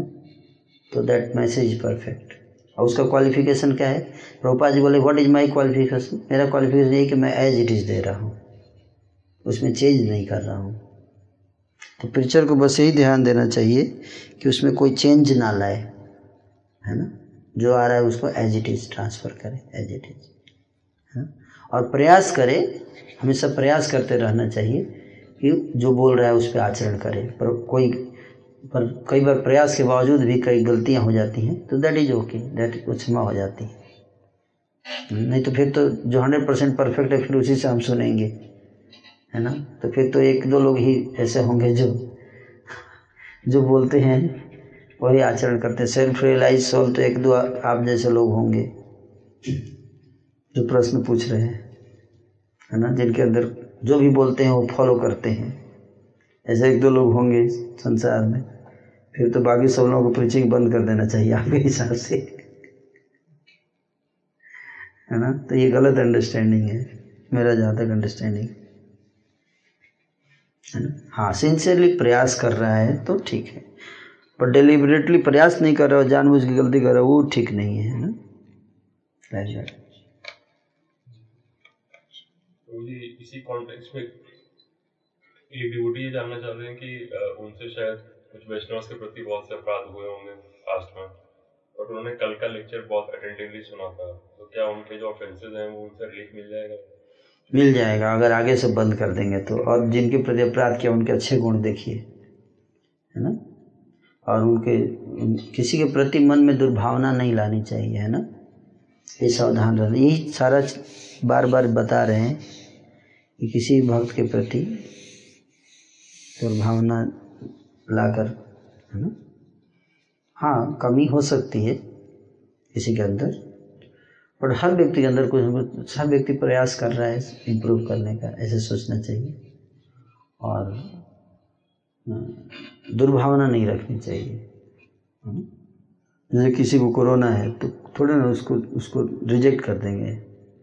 उसके प्रति केयर की व्यवस्था उसकी भी होती है है कि नहीं? उसे हेट नहीं कर रहे हैं लोग।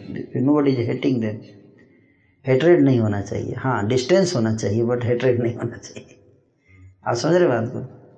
You may keep distance distance but we should not hate people वो हेटरेड जो आ रहा है दिमाग में that is dangerous that is not good वो नहीं आना चाहिए। डिस्टेंस आप रख सकते हो। अगर आपके लिए हार्मफुल हो रहा है तो डिस्टेंस बना के रखिए। लेकिन घृणा मत कीजिए। डिस्टेंस से उसको राह खाना पीना का सामान देते रहिए। उसकी व्यवस्था करते रहिए, कहने का अर्थ है like that hatred should not be काम दुर्भावना नहीं आनी चाहिए मन में। ये बहुत परफेक्ट एग्ज़ाम्पल है कोरोना वाला। तो उसी तरह से किसी भी वैष्णव के अंदर कोई कमी भी अगर नज़र आ रही है तो we may keep distance but we should not hate him दुर्भावना नहीं लानी चाहिए उसके अंदर। यही सोचना चाहिए कि वो व्यक्ति स्ट्रगल कर रहा है है ना? उसके प्रति दया होना चाहिए। जैसे कोरोना वाले पेशेंट के प्रति दया होता है, बेचारा फंस गया है स्ट्रगल कर रहा है है ना? तो सब लोग प्रयास करते हैं कैसे हेल्प करें ऐसे लोगों को इस सिचुएशन में लाइक दैट इधर ओके माता जी जानना चाहते हैं कि वो लेडीज़ की सेवा करते समय उनके मन में काफ़ी फालतू बातें चलती रहती है। इससे कैसे वो कॉन्सेंट्रेट कर पाए लेडीज़ की सेवा बेटर तरीके लेक्चर उक्चर सुनते हुए ड्यूटी सेवा कर सकते हैं। चला दीजिए लेक्चर या कीर्तन चला के ड्यूटी सेवा कीजिए। बेस्ट रहेगा। सुनते हुए अगर आप करेंगी, भगवान की लीला सुनते हुए कीजिए ड्यूटी वर्षी तो आपकी ये प्रॉब्लम कम हो सकता है। कुछ अच्छा कीर्तन या कोई अच्छा प्रवचन सुन चलाइए। हम्म? तो भक्ति भावना आ जाएगी अच्छी अच्छी बातें आएँगी मन में।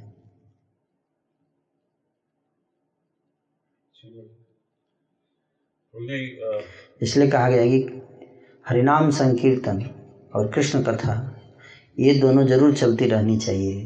पूजा अर्चना करते समय है ना? तभी वो अर्चना का पूरा फल मिलता है। नाम कीर्तन स्पेशली इसलिए आप इसको आनंद में देखिए, जब भी पूजा अर्चना होती है तो कीर्तन चल होता है। क्यों? ये कीर्तन बहुत ज़रूरी है, क्योंकि अपराध होगा पूजा के दौरान हाँ? तो नाम सुन के भगवान, ओके, नाम में भाव में डूबे रहते हैं, थोड़ा गलती उलती हो जाता है तो भगवान ठीक है ठीक है बहुत अच्छा गा रहे हैं ये लोग, चलो, ठीक है। है ना? इसलिए नाम चलते रहना चाहिए, है ना?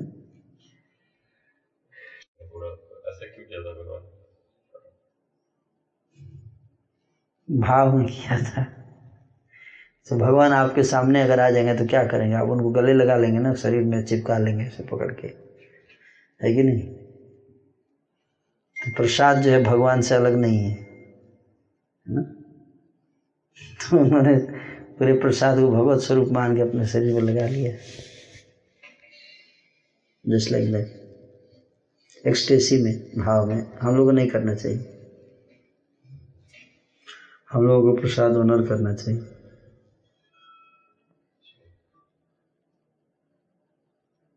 एक डिवोटी पूछ रहे हैं कि अगर कोई भक्त कोई दूसरा डिवोटी उनको बहुत ज़्यादा ग्लोरीफाई करता हो हमेशा तो फिर उनको उनसे कैसा व्यवहार करना चाहिए? जब भी आपको कोई ग्लोरीफाई कर रहा है तो हमें ये समझना चाहिए कि ये उस वैष्णव का गुण है उसको क्योंकि वो किसको ग्लोरीफाई कर रहा है? भगवान में उसकी कितनी श्रद्धा है, जैसे गंगा जी को हम ग्लोरीफाई करते हैं वैष्णव को ग्लोरीफाई कर रहे हैं तो हमारे हमारे अंदर कोई गुण नहीं है, हमें ये सोचना चाहिए। तो फिर वो मेरी बड़ाई क्यों कर रहा है? वो भगवान की बड़ाई कर रहा है। और भगवान से चूँकि हम जुड़े हुए हैं, और भगवान में उसकी इतनी श्रद्धा है, इसलिए मेरा सम्मान कर रहा है, मेरा रिस्पेक्ट कर रहा है। हम्म? मेरे वस्त्र का सम्मान कर रहा है मेरे तिलक का सम्मान कर रहा है मेरे कंठी माला का सम्मान कर रहा है? ऐसे समझना चाहिए। ये उस, उसका बड़प्पन है मेरा नहीं। अगर मुझे कोई सम्मान कर रहा है तो उस व्यक्ति का बड़प्पन है। जैसे कहते हैं कि सुंदरता देखने वाले की नज़र में होती है। हाँ सही बोल रही हैं बिल्कुल सही है ना? उस व्यक्ति का बड़प्पन है कि मुझ जैसे दुष्ट के अंदर भी गुण देख लिया उसने। हम्म, कितना अच्छा आदमी है ये। ऐसे ये भावना रखना चाहिए। न मैं इस योग्य नहीं हूँ इसलिए देख लिया क्योंकि वो मैं तो केवल वस्त्र पहन के बैठा हूँ वैष्णव का फिर भी उसने वस्त्र से को इतना सम्मान करता है क्योंकि भगवान का सम्मान करता है। और ये वस्त्र भगवान से संबंधित है इसलिए मेरा भी सम्मान करता है। क्योंकि मेरे अंदर ऐसा कोई गुण नहीं होता कोई बड़ा आदमी होता है, उसके बच्चे का भी लोग सम्मान करते हैं। हालाँकि बच्चे के अंदर कोई गुण नहीं, वो प्राइम मिनिस्टर थोड़े ना है। वो अफसर नहीं है, लेकिन लोग बच्चे को सम्मान करते हैं, उसको गोद में उठा के खिलाते हैं। ठीक है नहीं? क्यों? इसलिए कि उस बच्चे अंदर गुण है। तो बाकी बच्चों जैसा ही है वो भी। लेकिन यही है कि बड़े आदमी का बेटा है। तो उसी तरह से हमें समझना चाहिए कि हमारे अंदर कोई गुण नहीं है, लेकिन चूँकि हम भगवान से जुड़े हुए हैं, इसलिए लोग हमारा सम्मान कर रहे हैं। हाँ। और सच्चाई भी यही है। और ये उनकी बड़प्पन है कि भगवान से इतना प्रेम करते हैं कि चाहे कोई भगवान से जुड़ा हो, उसके अंदर कोई भी गुण ना हो, फिर भी ये व्यक्ति मेरा सम्मान कर रहे हैं। Only because I am connected to Krishna तो he has so much love for Krishna ये उसका बड़प्पन है। ऐसा सोचना चाहिए। ये थोड़ा अभ्यास करना पड़ता है, ना? अभ्यास करना पड़ता है, ना? जैसे हम, हमारे गुरु महाराज एक बार जा रहे थे मायापुर में, है ना? सुबह सुबह मॉर्निंग वॉक पे जाते हैं महाराज। तो जा रहे थे तो हमारे कुछ भक्त पीछे जा रहे थे तो सामने से उनके एक गुरु भाई आए, है ना? सेम एज के दोनों। तो उन्होंने महाराज की बड़ाई की। महाराज की बड़ाई की। तो महाराज ने तुरंत उनको रिस्पांस दिया। बोले कि because you are a Vaishnava you see always good in others that is your great quality तो ये आपका गुण है। आप वैष्णव हैं, इसलिए आपको हमेशा सबके अंदर अच्छे गुण दिखाई देते हैं। महाराज ने ऐसा बोला। So that is how we have to appreciate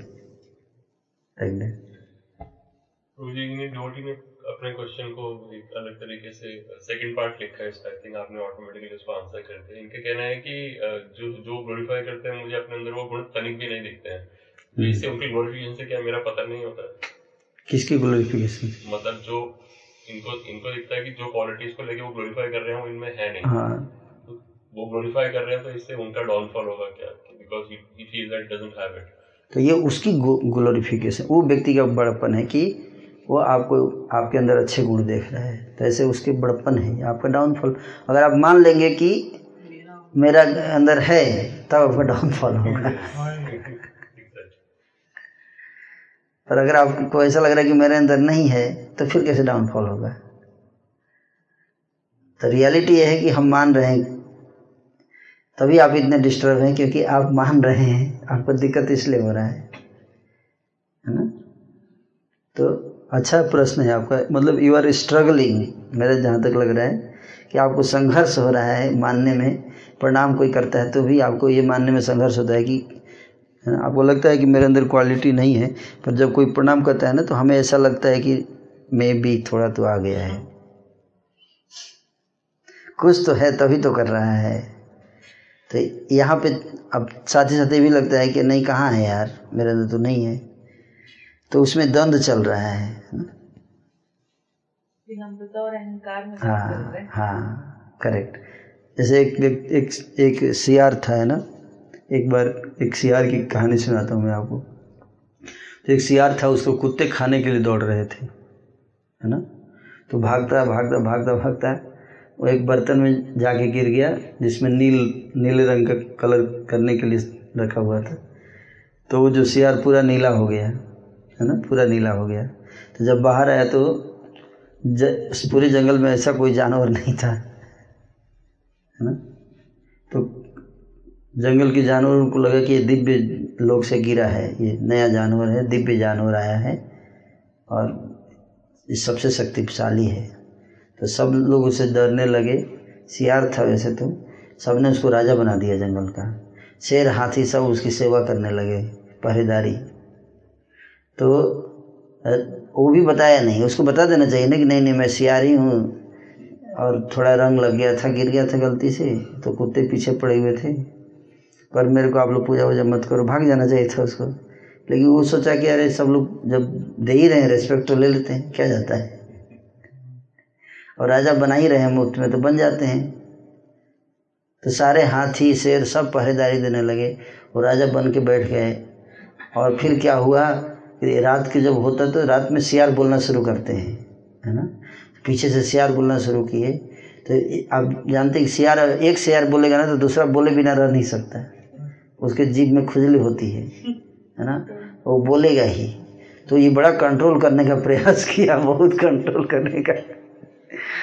लेकिन कंट्रोल करते करते तो बोल, अपने आप निकल ही गया मुँह से तो तो हाथी बाहर शेर खड़े थे, अरे।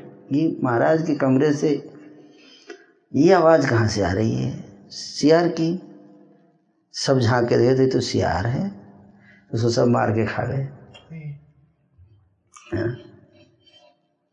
कहने कहानी का तात्पर्य है कि हमको अगर कोई व्यक्ति बड़ाई करता है तो हमें ये नहीं मान लेना चाहिए कि हमारे अंदर वो गुण हैं और हम हम जो है वो है। कोई बोले मेरे, आपका कौआ आपका कान लेके चला गया। तो क्या करेंगे? कौआ को ढूँढने गए अपना कान देखेंगे। बोले, कान टच करेंगे। नहीं नहीं, कान यही है। ठीक है ठीक है। दैट्स ऑल तो इससे कोई बोले कि आप सम्राट अशोक हैं, महान। आप सिकंदर हैं। पर मुझे तो पता है ना कि मैं मैं, मेरे पॉकेट में एक भी पैसा नहीं है। अपना पॉकेट चेक करो, देखो। नहीं, अरे यार, कुछ भी नहीं है। नहीं नहीं, देखिए ना, कहाँ है पॉकेट में कुछ नहीं है। मैं सम्राट नहीं हूँ। बस सिंपल सी बात है। सो लाइक दैट कोई बड़ाई भी करता है तो ये उसका बड़प्पन है। क्योंकि शास्त्रों में बताया गया है कि वैष्णवों की बड़ाई करनी चाहिए, इसलिए भक्त लोग करते हैं। लेकिन हमें नहीं मान लेना चाहिए कि हमारे अंदर वो गुण है। ठीक है?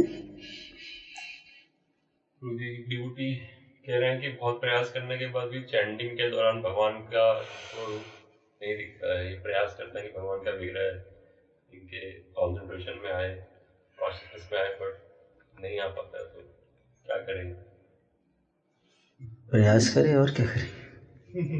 प्रयास करते रहेंगे। ध्यान से सुनिए जब को, है? तो मेन इम्पोर्टेंट थिंग है ध्यान से सुनना, हुँ? और कंटिन्यूस करने से ये धीरे धीरे आने लगेंगे। समय लगता है थोड़ा, है ना? समय लगता है। कम से कम थोड़ा समय तो चाहिए, भगवान इतना जल्दी पकड़ में नहीं आते। भक्तों की, है ना? योगी, ऋषि, मुनि तो हज़ारों वर्ष तपस्या करते हैं, फिर भी उनके ध्यान में नहीं आ पाते हम लोग तो अभी एक दो साल, तीन साल से शुरू किए हैं चैंटिंग चाहते तुरंत ध्यान में आ जाए। भगवान के ध्यान में आना सबसे कठिन काम है। लेकिन हाँ अगर आप लगे रहेंगे तो ज़रूर। एक दिन और जब प्रसन्न हो जाते हैं ना तो आपके ध्यान से जा, भूलना भी चाहेंगे तो नहीं भूल पाएँगे। जाएँगे ही नहीं आपको छोड़कर। शुरू में जल्दी आते नहीं हैं, लेकिन एक बार आपको पसंद कर लिया भगवान ने तो फिर देखते आप भूलना भी चाहेंगे तो आप भूल नहीं पाएँगे उनको। लेकिन अभी जो है, भगवान हमारी परीक्षा ले रहे हैं, छटक रहे हैं हमारे हाथों से, हमारे हृदय से। नहीं नहीं, मैं नहीं आऊँगा। अब जब करेंगे, बोलेंगे, प्रभु आ जाइए। थोड़ा प्रेम से बुलाएँगे तो आ भी सकते हैं ना? कैप्चर करेंगे तो नहीं आएँगे, बलपूर्वक नहीं, विनम्रता से है। थोड़ा रो के बोलिए एक बार तो देखिए आ जाएँगे। हे प्रभु, आ जाइए। कब आएँगे आप? लेकिन आप चाहोगे मैं आपको कैप्चर कर लूँगा, ध्यान लगा के एकदम तो फिर छटक जाएँगे हाथ से। विनम्रता से रोते हुए, हे प्रभु, मेरे में कहाँ शक्ति है? मन मानस मधुकर मर्पय निज पद पंकज मकरंदे ये वाला गीत पढ़िए आप? अब ये गीत पढ़िए इसमें आपके प्रश्न का उत्तर भगवान कैसे आते हैं हैं? कृष्णदेव भवंतम बंदे गीत का नाम है। ब्रह्मा जी भी नहीं ध्यान लगा पा, में पकड़ पाते भगवान को तो हम क्या हैं? हम तो कलयुग के जीव हैं? दिन रात मती जो है वो माया में लगी रहती है। हुँ? तो भगवान के चरण में समर्पण, है प्रभु, मैं तो आपके चरणों में शरणागत हूँ। अब आपके ऊपर है, आप आए या ना आए मेरे ध्यान में? मैं अपने बल से मैं आपको नहीं प्राप्त कर सकता। अब आपके बल के ऊपर भरोसा करके ही मैं चैंटिंग कर रहा हूँ। आप ये सोचेंगे कि मैं ध्यान लगा दूँगा आपके चरणों में तो इस ये तो होने वाला नहीं रहा, मेरे से नहीं होगा ये चीज़। आप ही को कुछ सोचना पड़ेगा मेरे बारे में। ऐसे बोलना चाहिए। अब कब सोचेंगे? वो आपके ऊपर है, पर मैं, मेरी, आपके चरणों में ही एकमात्र आशा है। ऐसे सोचना चाहिए हम्म? और लगे रहना चाहिए। तो भगवान देखते हैं, अरे, इतना विश्वास है इसको मेरे ऊपर। तो धीरे धीरे धीरे धीरे खुद ही आ जाएँगे आपके पास, है ना? लाइक दैट जैसे नया बच्चा होता है, ना किसी छोटे छोटे बच्चे से मिलिए जाएगा। तो बच्चा जल्दी आपके पास नहीं आएगा, माँ की गोद में रहता है। आप पकड़ने भी जाएगा आप जैसे तो आ जा बेटा। "हम्म।" है ना, भाग जाएगा कि नहीं? है ना, भाग जाएगा। फिर आप उसको चॉकलेट खिलाइए थोड़ा। आप उसको पकड़िए मत। आप उसको पसंद से का चीज़ दीजिए। और चार पाँच दिन टाइम लगेगा उसको चेक करता है कैसा आदमी है। है ना? कहीं आप अपना आदमी है कि दूसरे का आदमी है, चेक करता है बच्चा, है ना? फिर जब देखता है कि नहीं है, कोई खतरा नहीं है इससे। तो अपने आप आपकी गोद में आके बैठ जाएगा। खिलाता पिलाता है ये आदमी बढ़िया आदमी है। तो उसी तरह से भगवान है है ना? तो हमारे इंटेंशन को हमारे प्रेम को वो चेक करते हैं। देखते हैं कि हम कितना उनसे प्रेम करते हैं। कितनी श्रद्धा है हमारी उनके प्रति। तो धीरे धीरे स्वयं आएँगे है ना? ज़बरदस्ती से नहीं आएँगे। डेडलाइन से काम नहीं चलता है भक्ति में। डेडलाइन दस दिन के अंदर मेरे को भगवान को बुला के ही रहना है। नहीं। ठीक है? ड्यूटी जानना चाहते हैं कि अपने स्वभाव में विनम्रता किस प्रकार किस प्रकार लाएँ और बच्चों को बचपन से किस प्रकार कृष्ण बनाएँ? चार चीज़ याद माहौल दें विनम्रता लाना तो सबसे पहले सोचिए कि मैं कितना छोटा आदमी हूँ। मेरी क्या वैल्यू है इस संसार में ब्रह्मांड में? आप जानते हैं इस ब्रह्मांड में 300 बिलियन गैलेक्सीज हैं अकॉर्डिंग टू मॉडर्न साइंस और हर गैलेक्सी में 250 बिलियन स्टार्स हैं, है ना? एक गैलेक्सी में कितने स्टार्स 250 बिलियन मतलब समझ गए बिलियन मतलब कितना? टेन करोड़ है ना? तो पच्चीस सौ करोड़ टू फिफ्टी मतलब पच्चीस सौ करोड़ स्टार्स हैं, है ना? एक गैलेक्सी में और वैसे वैसे तीन हज़ार करोड़ गैलेक्सी है। तो कितना हो गया स्टार्स? तीन हज़ार गुणे पच्चीस सौ। इतने स्टार्स है, उसमें एक स्टार है हमारा सोलर सिस्टम, सूर्य। और उस सूर्य में कई बड़े बड़े ग्रह हैं, पृथ्वी तो बहुत छोटा है। और उस पृथ्वी में भी बड़े बड़े देश हैं, उसमें भारत है एक। और भारत में भी बड़े बड़े स्टेट हैं, उसमें एक उत्तराखंड छोटा सा उत्तराखंड में भी कई सारे बड़े बड़े शहर हैं, देहरादून, काशीपुर, है कि नहीं? उसमें एक छोटा सा रुद्रपुर। रुद्रपुर में भी कई सारी कॉलोनीज हैं बड़ी बड़ी उसमें एक कॉलोनी है, कौन सी? अलायंस कॉलोनी अलायंस कॉलोनी में कई सारे घर हैं। उसमें एक घर है। और उस एक घर में भी कई सारे कमरे हैं, उसमें एक छोटा सा कमरा है। और उस छोटे से कमरे में भी कई लोग बैठे हैं बड़े बड़े उसमें एक छोटा आदमी बैठा है, हैं? और वो सोचता है कि मेरे से बड़ा कोई है ही नहीं। तो अपनी नगण्यता को अगर हम ध्यान याद रखेंगे तो अहंकार मैं कितना छोटा हूँ क्या हूँ? अगर भगवान दूरबीन लगा के भी देखें तो हम दिखाई नहीं देंगे। इतने छोटे छोटे हम लोग हैं ठीक है नहीं? जैसे समुद्र में एक बालू का कण उठा के और दोबारा फेंक दीजिए ऐसे रेत पर। अब बोलेंगे ढूंढ के लाओ। समुद्र किनारे एक बालू का कण उठा के ऐसे फिर से फेंक दीजिए। और फिर बोली कि आप जाके उठा के लाइए उसी को कण को। कितना कठिन होगा ढूंढना। असंभव है। उसी तरह से हम लोग बालू के कण के समान हैं। हैं? अगर हम अपनी स्थिति को याद रखें, ये तो पहला चीज़ हो गया, है ना? पहला, याद रखना चाहिए। हम कितने छोटे हैं। किस बात का अहंकार? है ना? तो ये एक चीज़ है। और दूसरा, और सोचना चाहिए है ना? तो विनम्रता बनी रहती है। दूसरा क्या है? हमें देखना चाहिए कि मैं इस संसार में फंसा हुआ हूँ, है ना? चारों तरफ़ भौतिक संसार में, है ना? और कैसे इस बाहर निकलने का तरीका क्या है? विनम्र रहना। हम्म? तो अपनी कमियों को देखने से विनम्रता आती है। है ना? अपनी कमी और दूसरे की अच्छाई। हम्म? से विनम्रता आती है। ओके? तो इन्होंने सेकंड पार्ट में पूछा था कि बच्चों को बचपन से कैसा कृष्णा कॉन्शियसनेस का माहौल कैसे कृष्णा कॉन्शियसनेस का माहौल तो ऑलरेडी है। उनको माया के माहौल से कैसे बचाएँ ये प्रश्न पूछिए। है ना? कि माया से अगर बचा ली तो कृष्ण कौन से अपने आप हो जाएगा। है ना? समस्या ये है कि हम माया के माया के संग में डाल देते हैं बच्चे को। है ना? और वो बेचारा बीच में फंस जाता हैं? भक्ति करे या माया, कृष्ण भक्ति करे या माया भक्ति? मार्केट में माया का ज़्यादा डिमांड है, माया भक्ति का। तो इसलिए जब मार्केट में जाता है तो फंस जाता है। तो इसलिए अगर हम किसी तरह से उसको बचा सकें, है ना, और माया के प्रहार से तो ही वो जो थोड़ा कठिन काम है, माया से बचाना, उसके लिए भक्त तो किस, अब स्कूल जाएगा ही। अब आजकल आप जानते ही हैं, बच्चे क्या कर रहे हैं आजकल के। अभी न्यूज़ में आया था दो दिन पहले, लॉकर बना हुआ है इंस्टाग्राम पे, डिजी लॉकर, है कि नहीं? दो दिन पहले आया था ना न्यूज़ में। दिल्ली एनसीआर। में हाँ। पंद्रह साल के बच्चे जो हैं, वो सीक्रेटली प्लान बना रहे हैं, है ना? कैसे बलात्कार करना है लड़की का। पुलिस ने उसको भंडा फोड़ किया। पंद्रह साल के बच्चे स्कूल के, पंद्रह बीस बच्चे मिलके। गैंग रेप का प्लान बना रहे थे। सोचिए ये स्थिति चल रही है।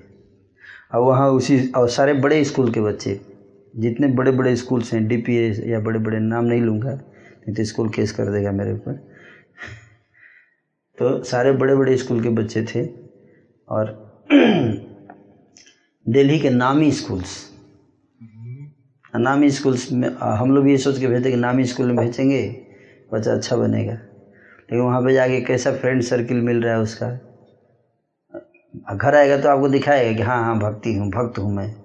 बोलेगा नहीं कुछ, अंदर क्या चल रहा है, कुछ पता नहीं चलेगा। माता पिता को थोड़ा पता है कि बच्चे ये सब कर रहे घर, माता पिता के सामने तो अच्छे ही रहते हैं। तो वो दोस्त, वो जो माहौल जो मिल रहा है ना, वो ख़राब कर रहा है बच्चों को। उस माहौल से बचाने के लिए आप सबको एकजुट होने के अपना एक स्कूल खोलना पड़ेगा। है ना?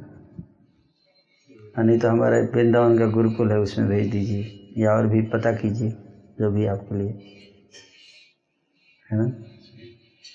क्योंकि अगर मॉडर्न स्कूल्स में भेजेंगे, वहाँ संग होगा ही तो चांस है वहाँ पे बिगड़ने का। यही सबसे नहीं भी बिगड़ सकता, हो सकता अच्छा भी हो जाए। हम लोग भी उसी स्कूल से आए हैं, बाहर वाले से ही। हम लोग थोड़े ना गुरुकुल में पढ़े थे, लेकिन फिर भी प्रयास किए तो भगवान की कृपा मिली, भक्तों की कृपा। लेकिन बिगड़ने का भी चांस रहता है।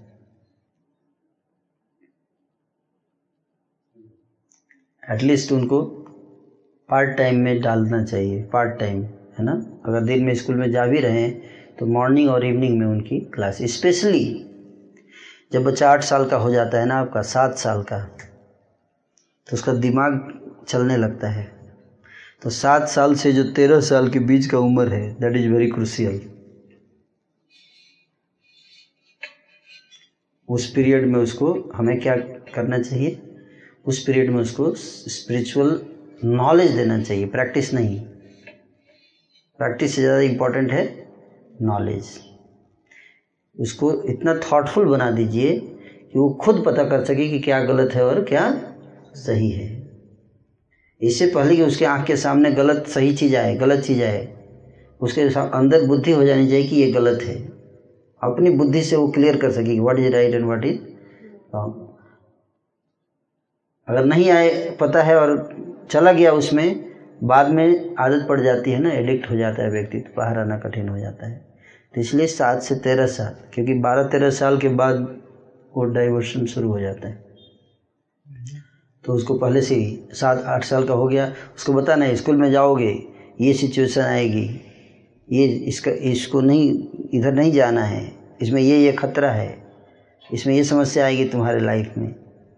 तो जब समझ जाएगा तो नहीं जाएगा। या एटलीस्ट तुम बताना, अगर कोई समस्या हो तो बताना।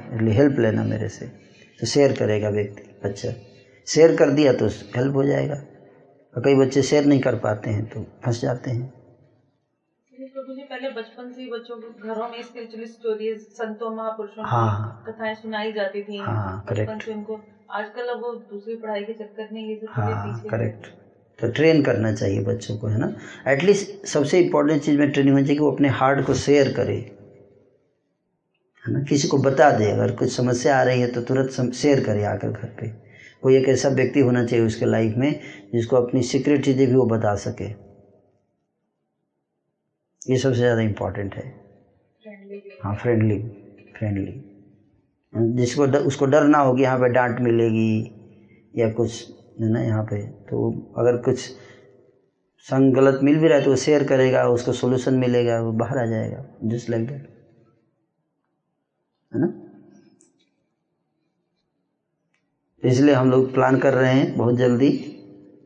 कि बच्चों के लिए एक समर में कैंप करेंगे। तो आप लोग अपने अपने बच्चों को उस कैंप में भेज सकते हैं। अभी तो कोरोना चल रहा है तो तो नहीं हो पा रहा है, नहीं तो इसी समर में एक सप्ताह कैंप का प्लान था, है ना? उस कैंप में हम लोग ये सब बातें बच्चों को ट्रेन करेंगे। दैट वॉज़ आवर आइडिया तो मैं भी प्रयास करूँगा कि उस कैंप में रहूँ, ताकि बच्चों को मैं हेल्प कर सकूँ। तो ये हमारा प्लान है कि जब भी छुट्टियाँ होंगी तो एटलीस्ट छुट्टियों में हम कुछ ऐसा कार्यक्रम करेंगे, है ना? आउटिंग्स पे ले जाकर सेमिनार्स और थोड़ा घुमाएँगे भी और थोड़ा इस तरह से माता पिता के लिए भी और बच्चों के लिए भी, दोनों के लिए। So this much we will do very soon will start this है ना? और हमारा वैल्यू एजुकेशन विंग भी चल रहा है अभी। Value education wing Das Raghunath Prabhu उसके हेड कर रहे हैं। तो उसमें हमने सात साल का कोर्स डिज़ाइन किया बच्चों के लिए सिक्स क्लास से ट्वेल्थ क्लास तक। तो उसमें सारी जितनी चैलेंजेस प्रॉब्लम आती हैं बच्चों के लाइफ में वो सब उसमें एड्रेस किया गया है है ना? तो आप वो, कोर्स में भी आप एनरोल कर सकते हैं आपको है ना? आ, मैं बहुत जल्द ऑनलाइन कोर्स भी शुरू करने वाला हूँ। अगर कोई नहीं आ पाए तो ऑनलाइन बच्चे कोर्स कर सकते हैं है ना? तो कई प्रकार की चीज़ें छः महीने के अंदर, एक साल के अंदर आ जाएँगी। आप लोगों के पास ऑप्शन रहेगा। स्कूल्स में तो पढ़ा ही रहे अभी, ना? तो आप दास रघुनाथ प्रभु को अप्रोच कर सकते हैं। ऑलरेडी वो बच्चों का क्लास लेते हैं। आप अपने बच्चे को वहाँ पे किसी तरह से कनेक्ट कीजिए। तो आप अगर स्कूल जा भी रहा है तो उसको ये प्रॉब्लम नहीं आएगी। वो सुधर सही रहेगा। लेकिन माता पिता के लिए बहुत कठिन है बच्चों को संभालना। क्योंकि माता पिता को बच्चे कैजुअल लेते हैं।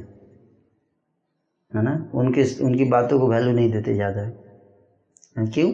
साथ में रहते हैं ना? साथ में रहते हैं तो कहते हैं कि ग्रांटेड ले लेते हैं। है ना? इसलिए माता पिता प्रेम दे, अच्छी बात है उनके। लेकिन एजुकेशन इसलिए हमेशा गुरुकुल में भेजा जाता पहले भी, वैदिक के, केस में भी। माता पिता के साथ रह के नहीं। जानते हैं माँ की वीकनेस क्या है? थोड़ा रो दूँगा। माँ पिघल जाएगी। कोई बात नहीं बेटा, कोई बात नहीं, ठीक है।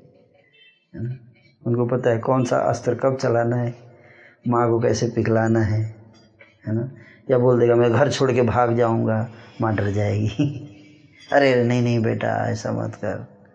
कोई बात नहीं, तू जैसा चाहता है वैसा ही कर ले। उनको पता है कैसे इमोशनली है ना, ये करना है। तो इसलिए पेरेंट्स के लिए टफ होता है। गुरु होगा तो उसको इमोशनल ब्लैकमेल नहीं कर सकता वो डांट देगा। दो डंडे मारेगा वो। उसको पता है यहाँ पे इमोशनल चीज़ नहीं चलेगी।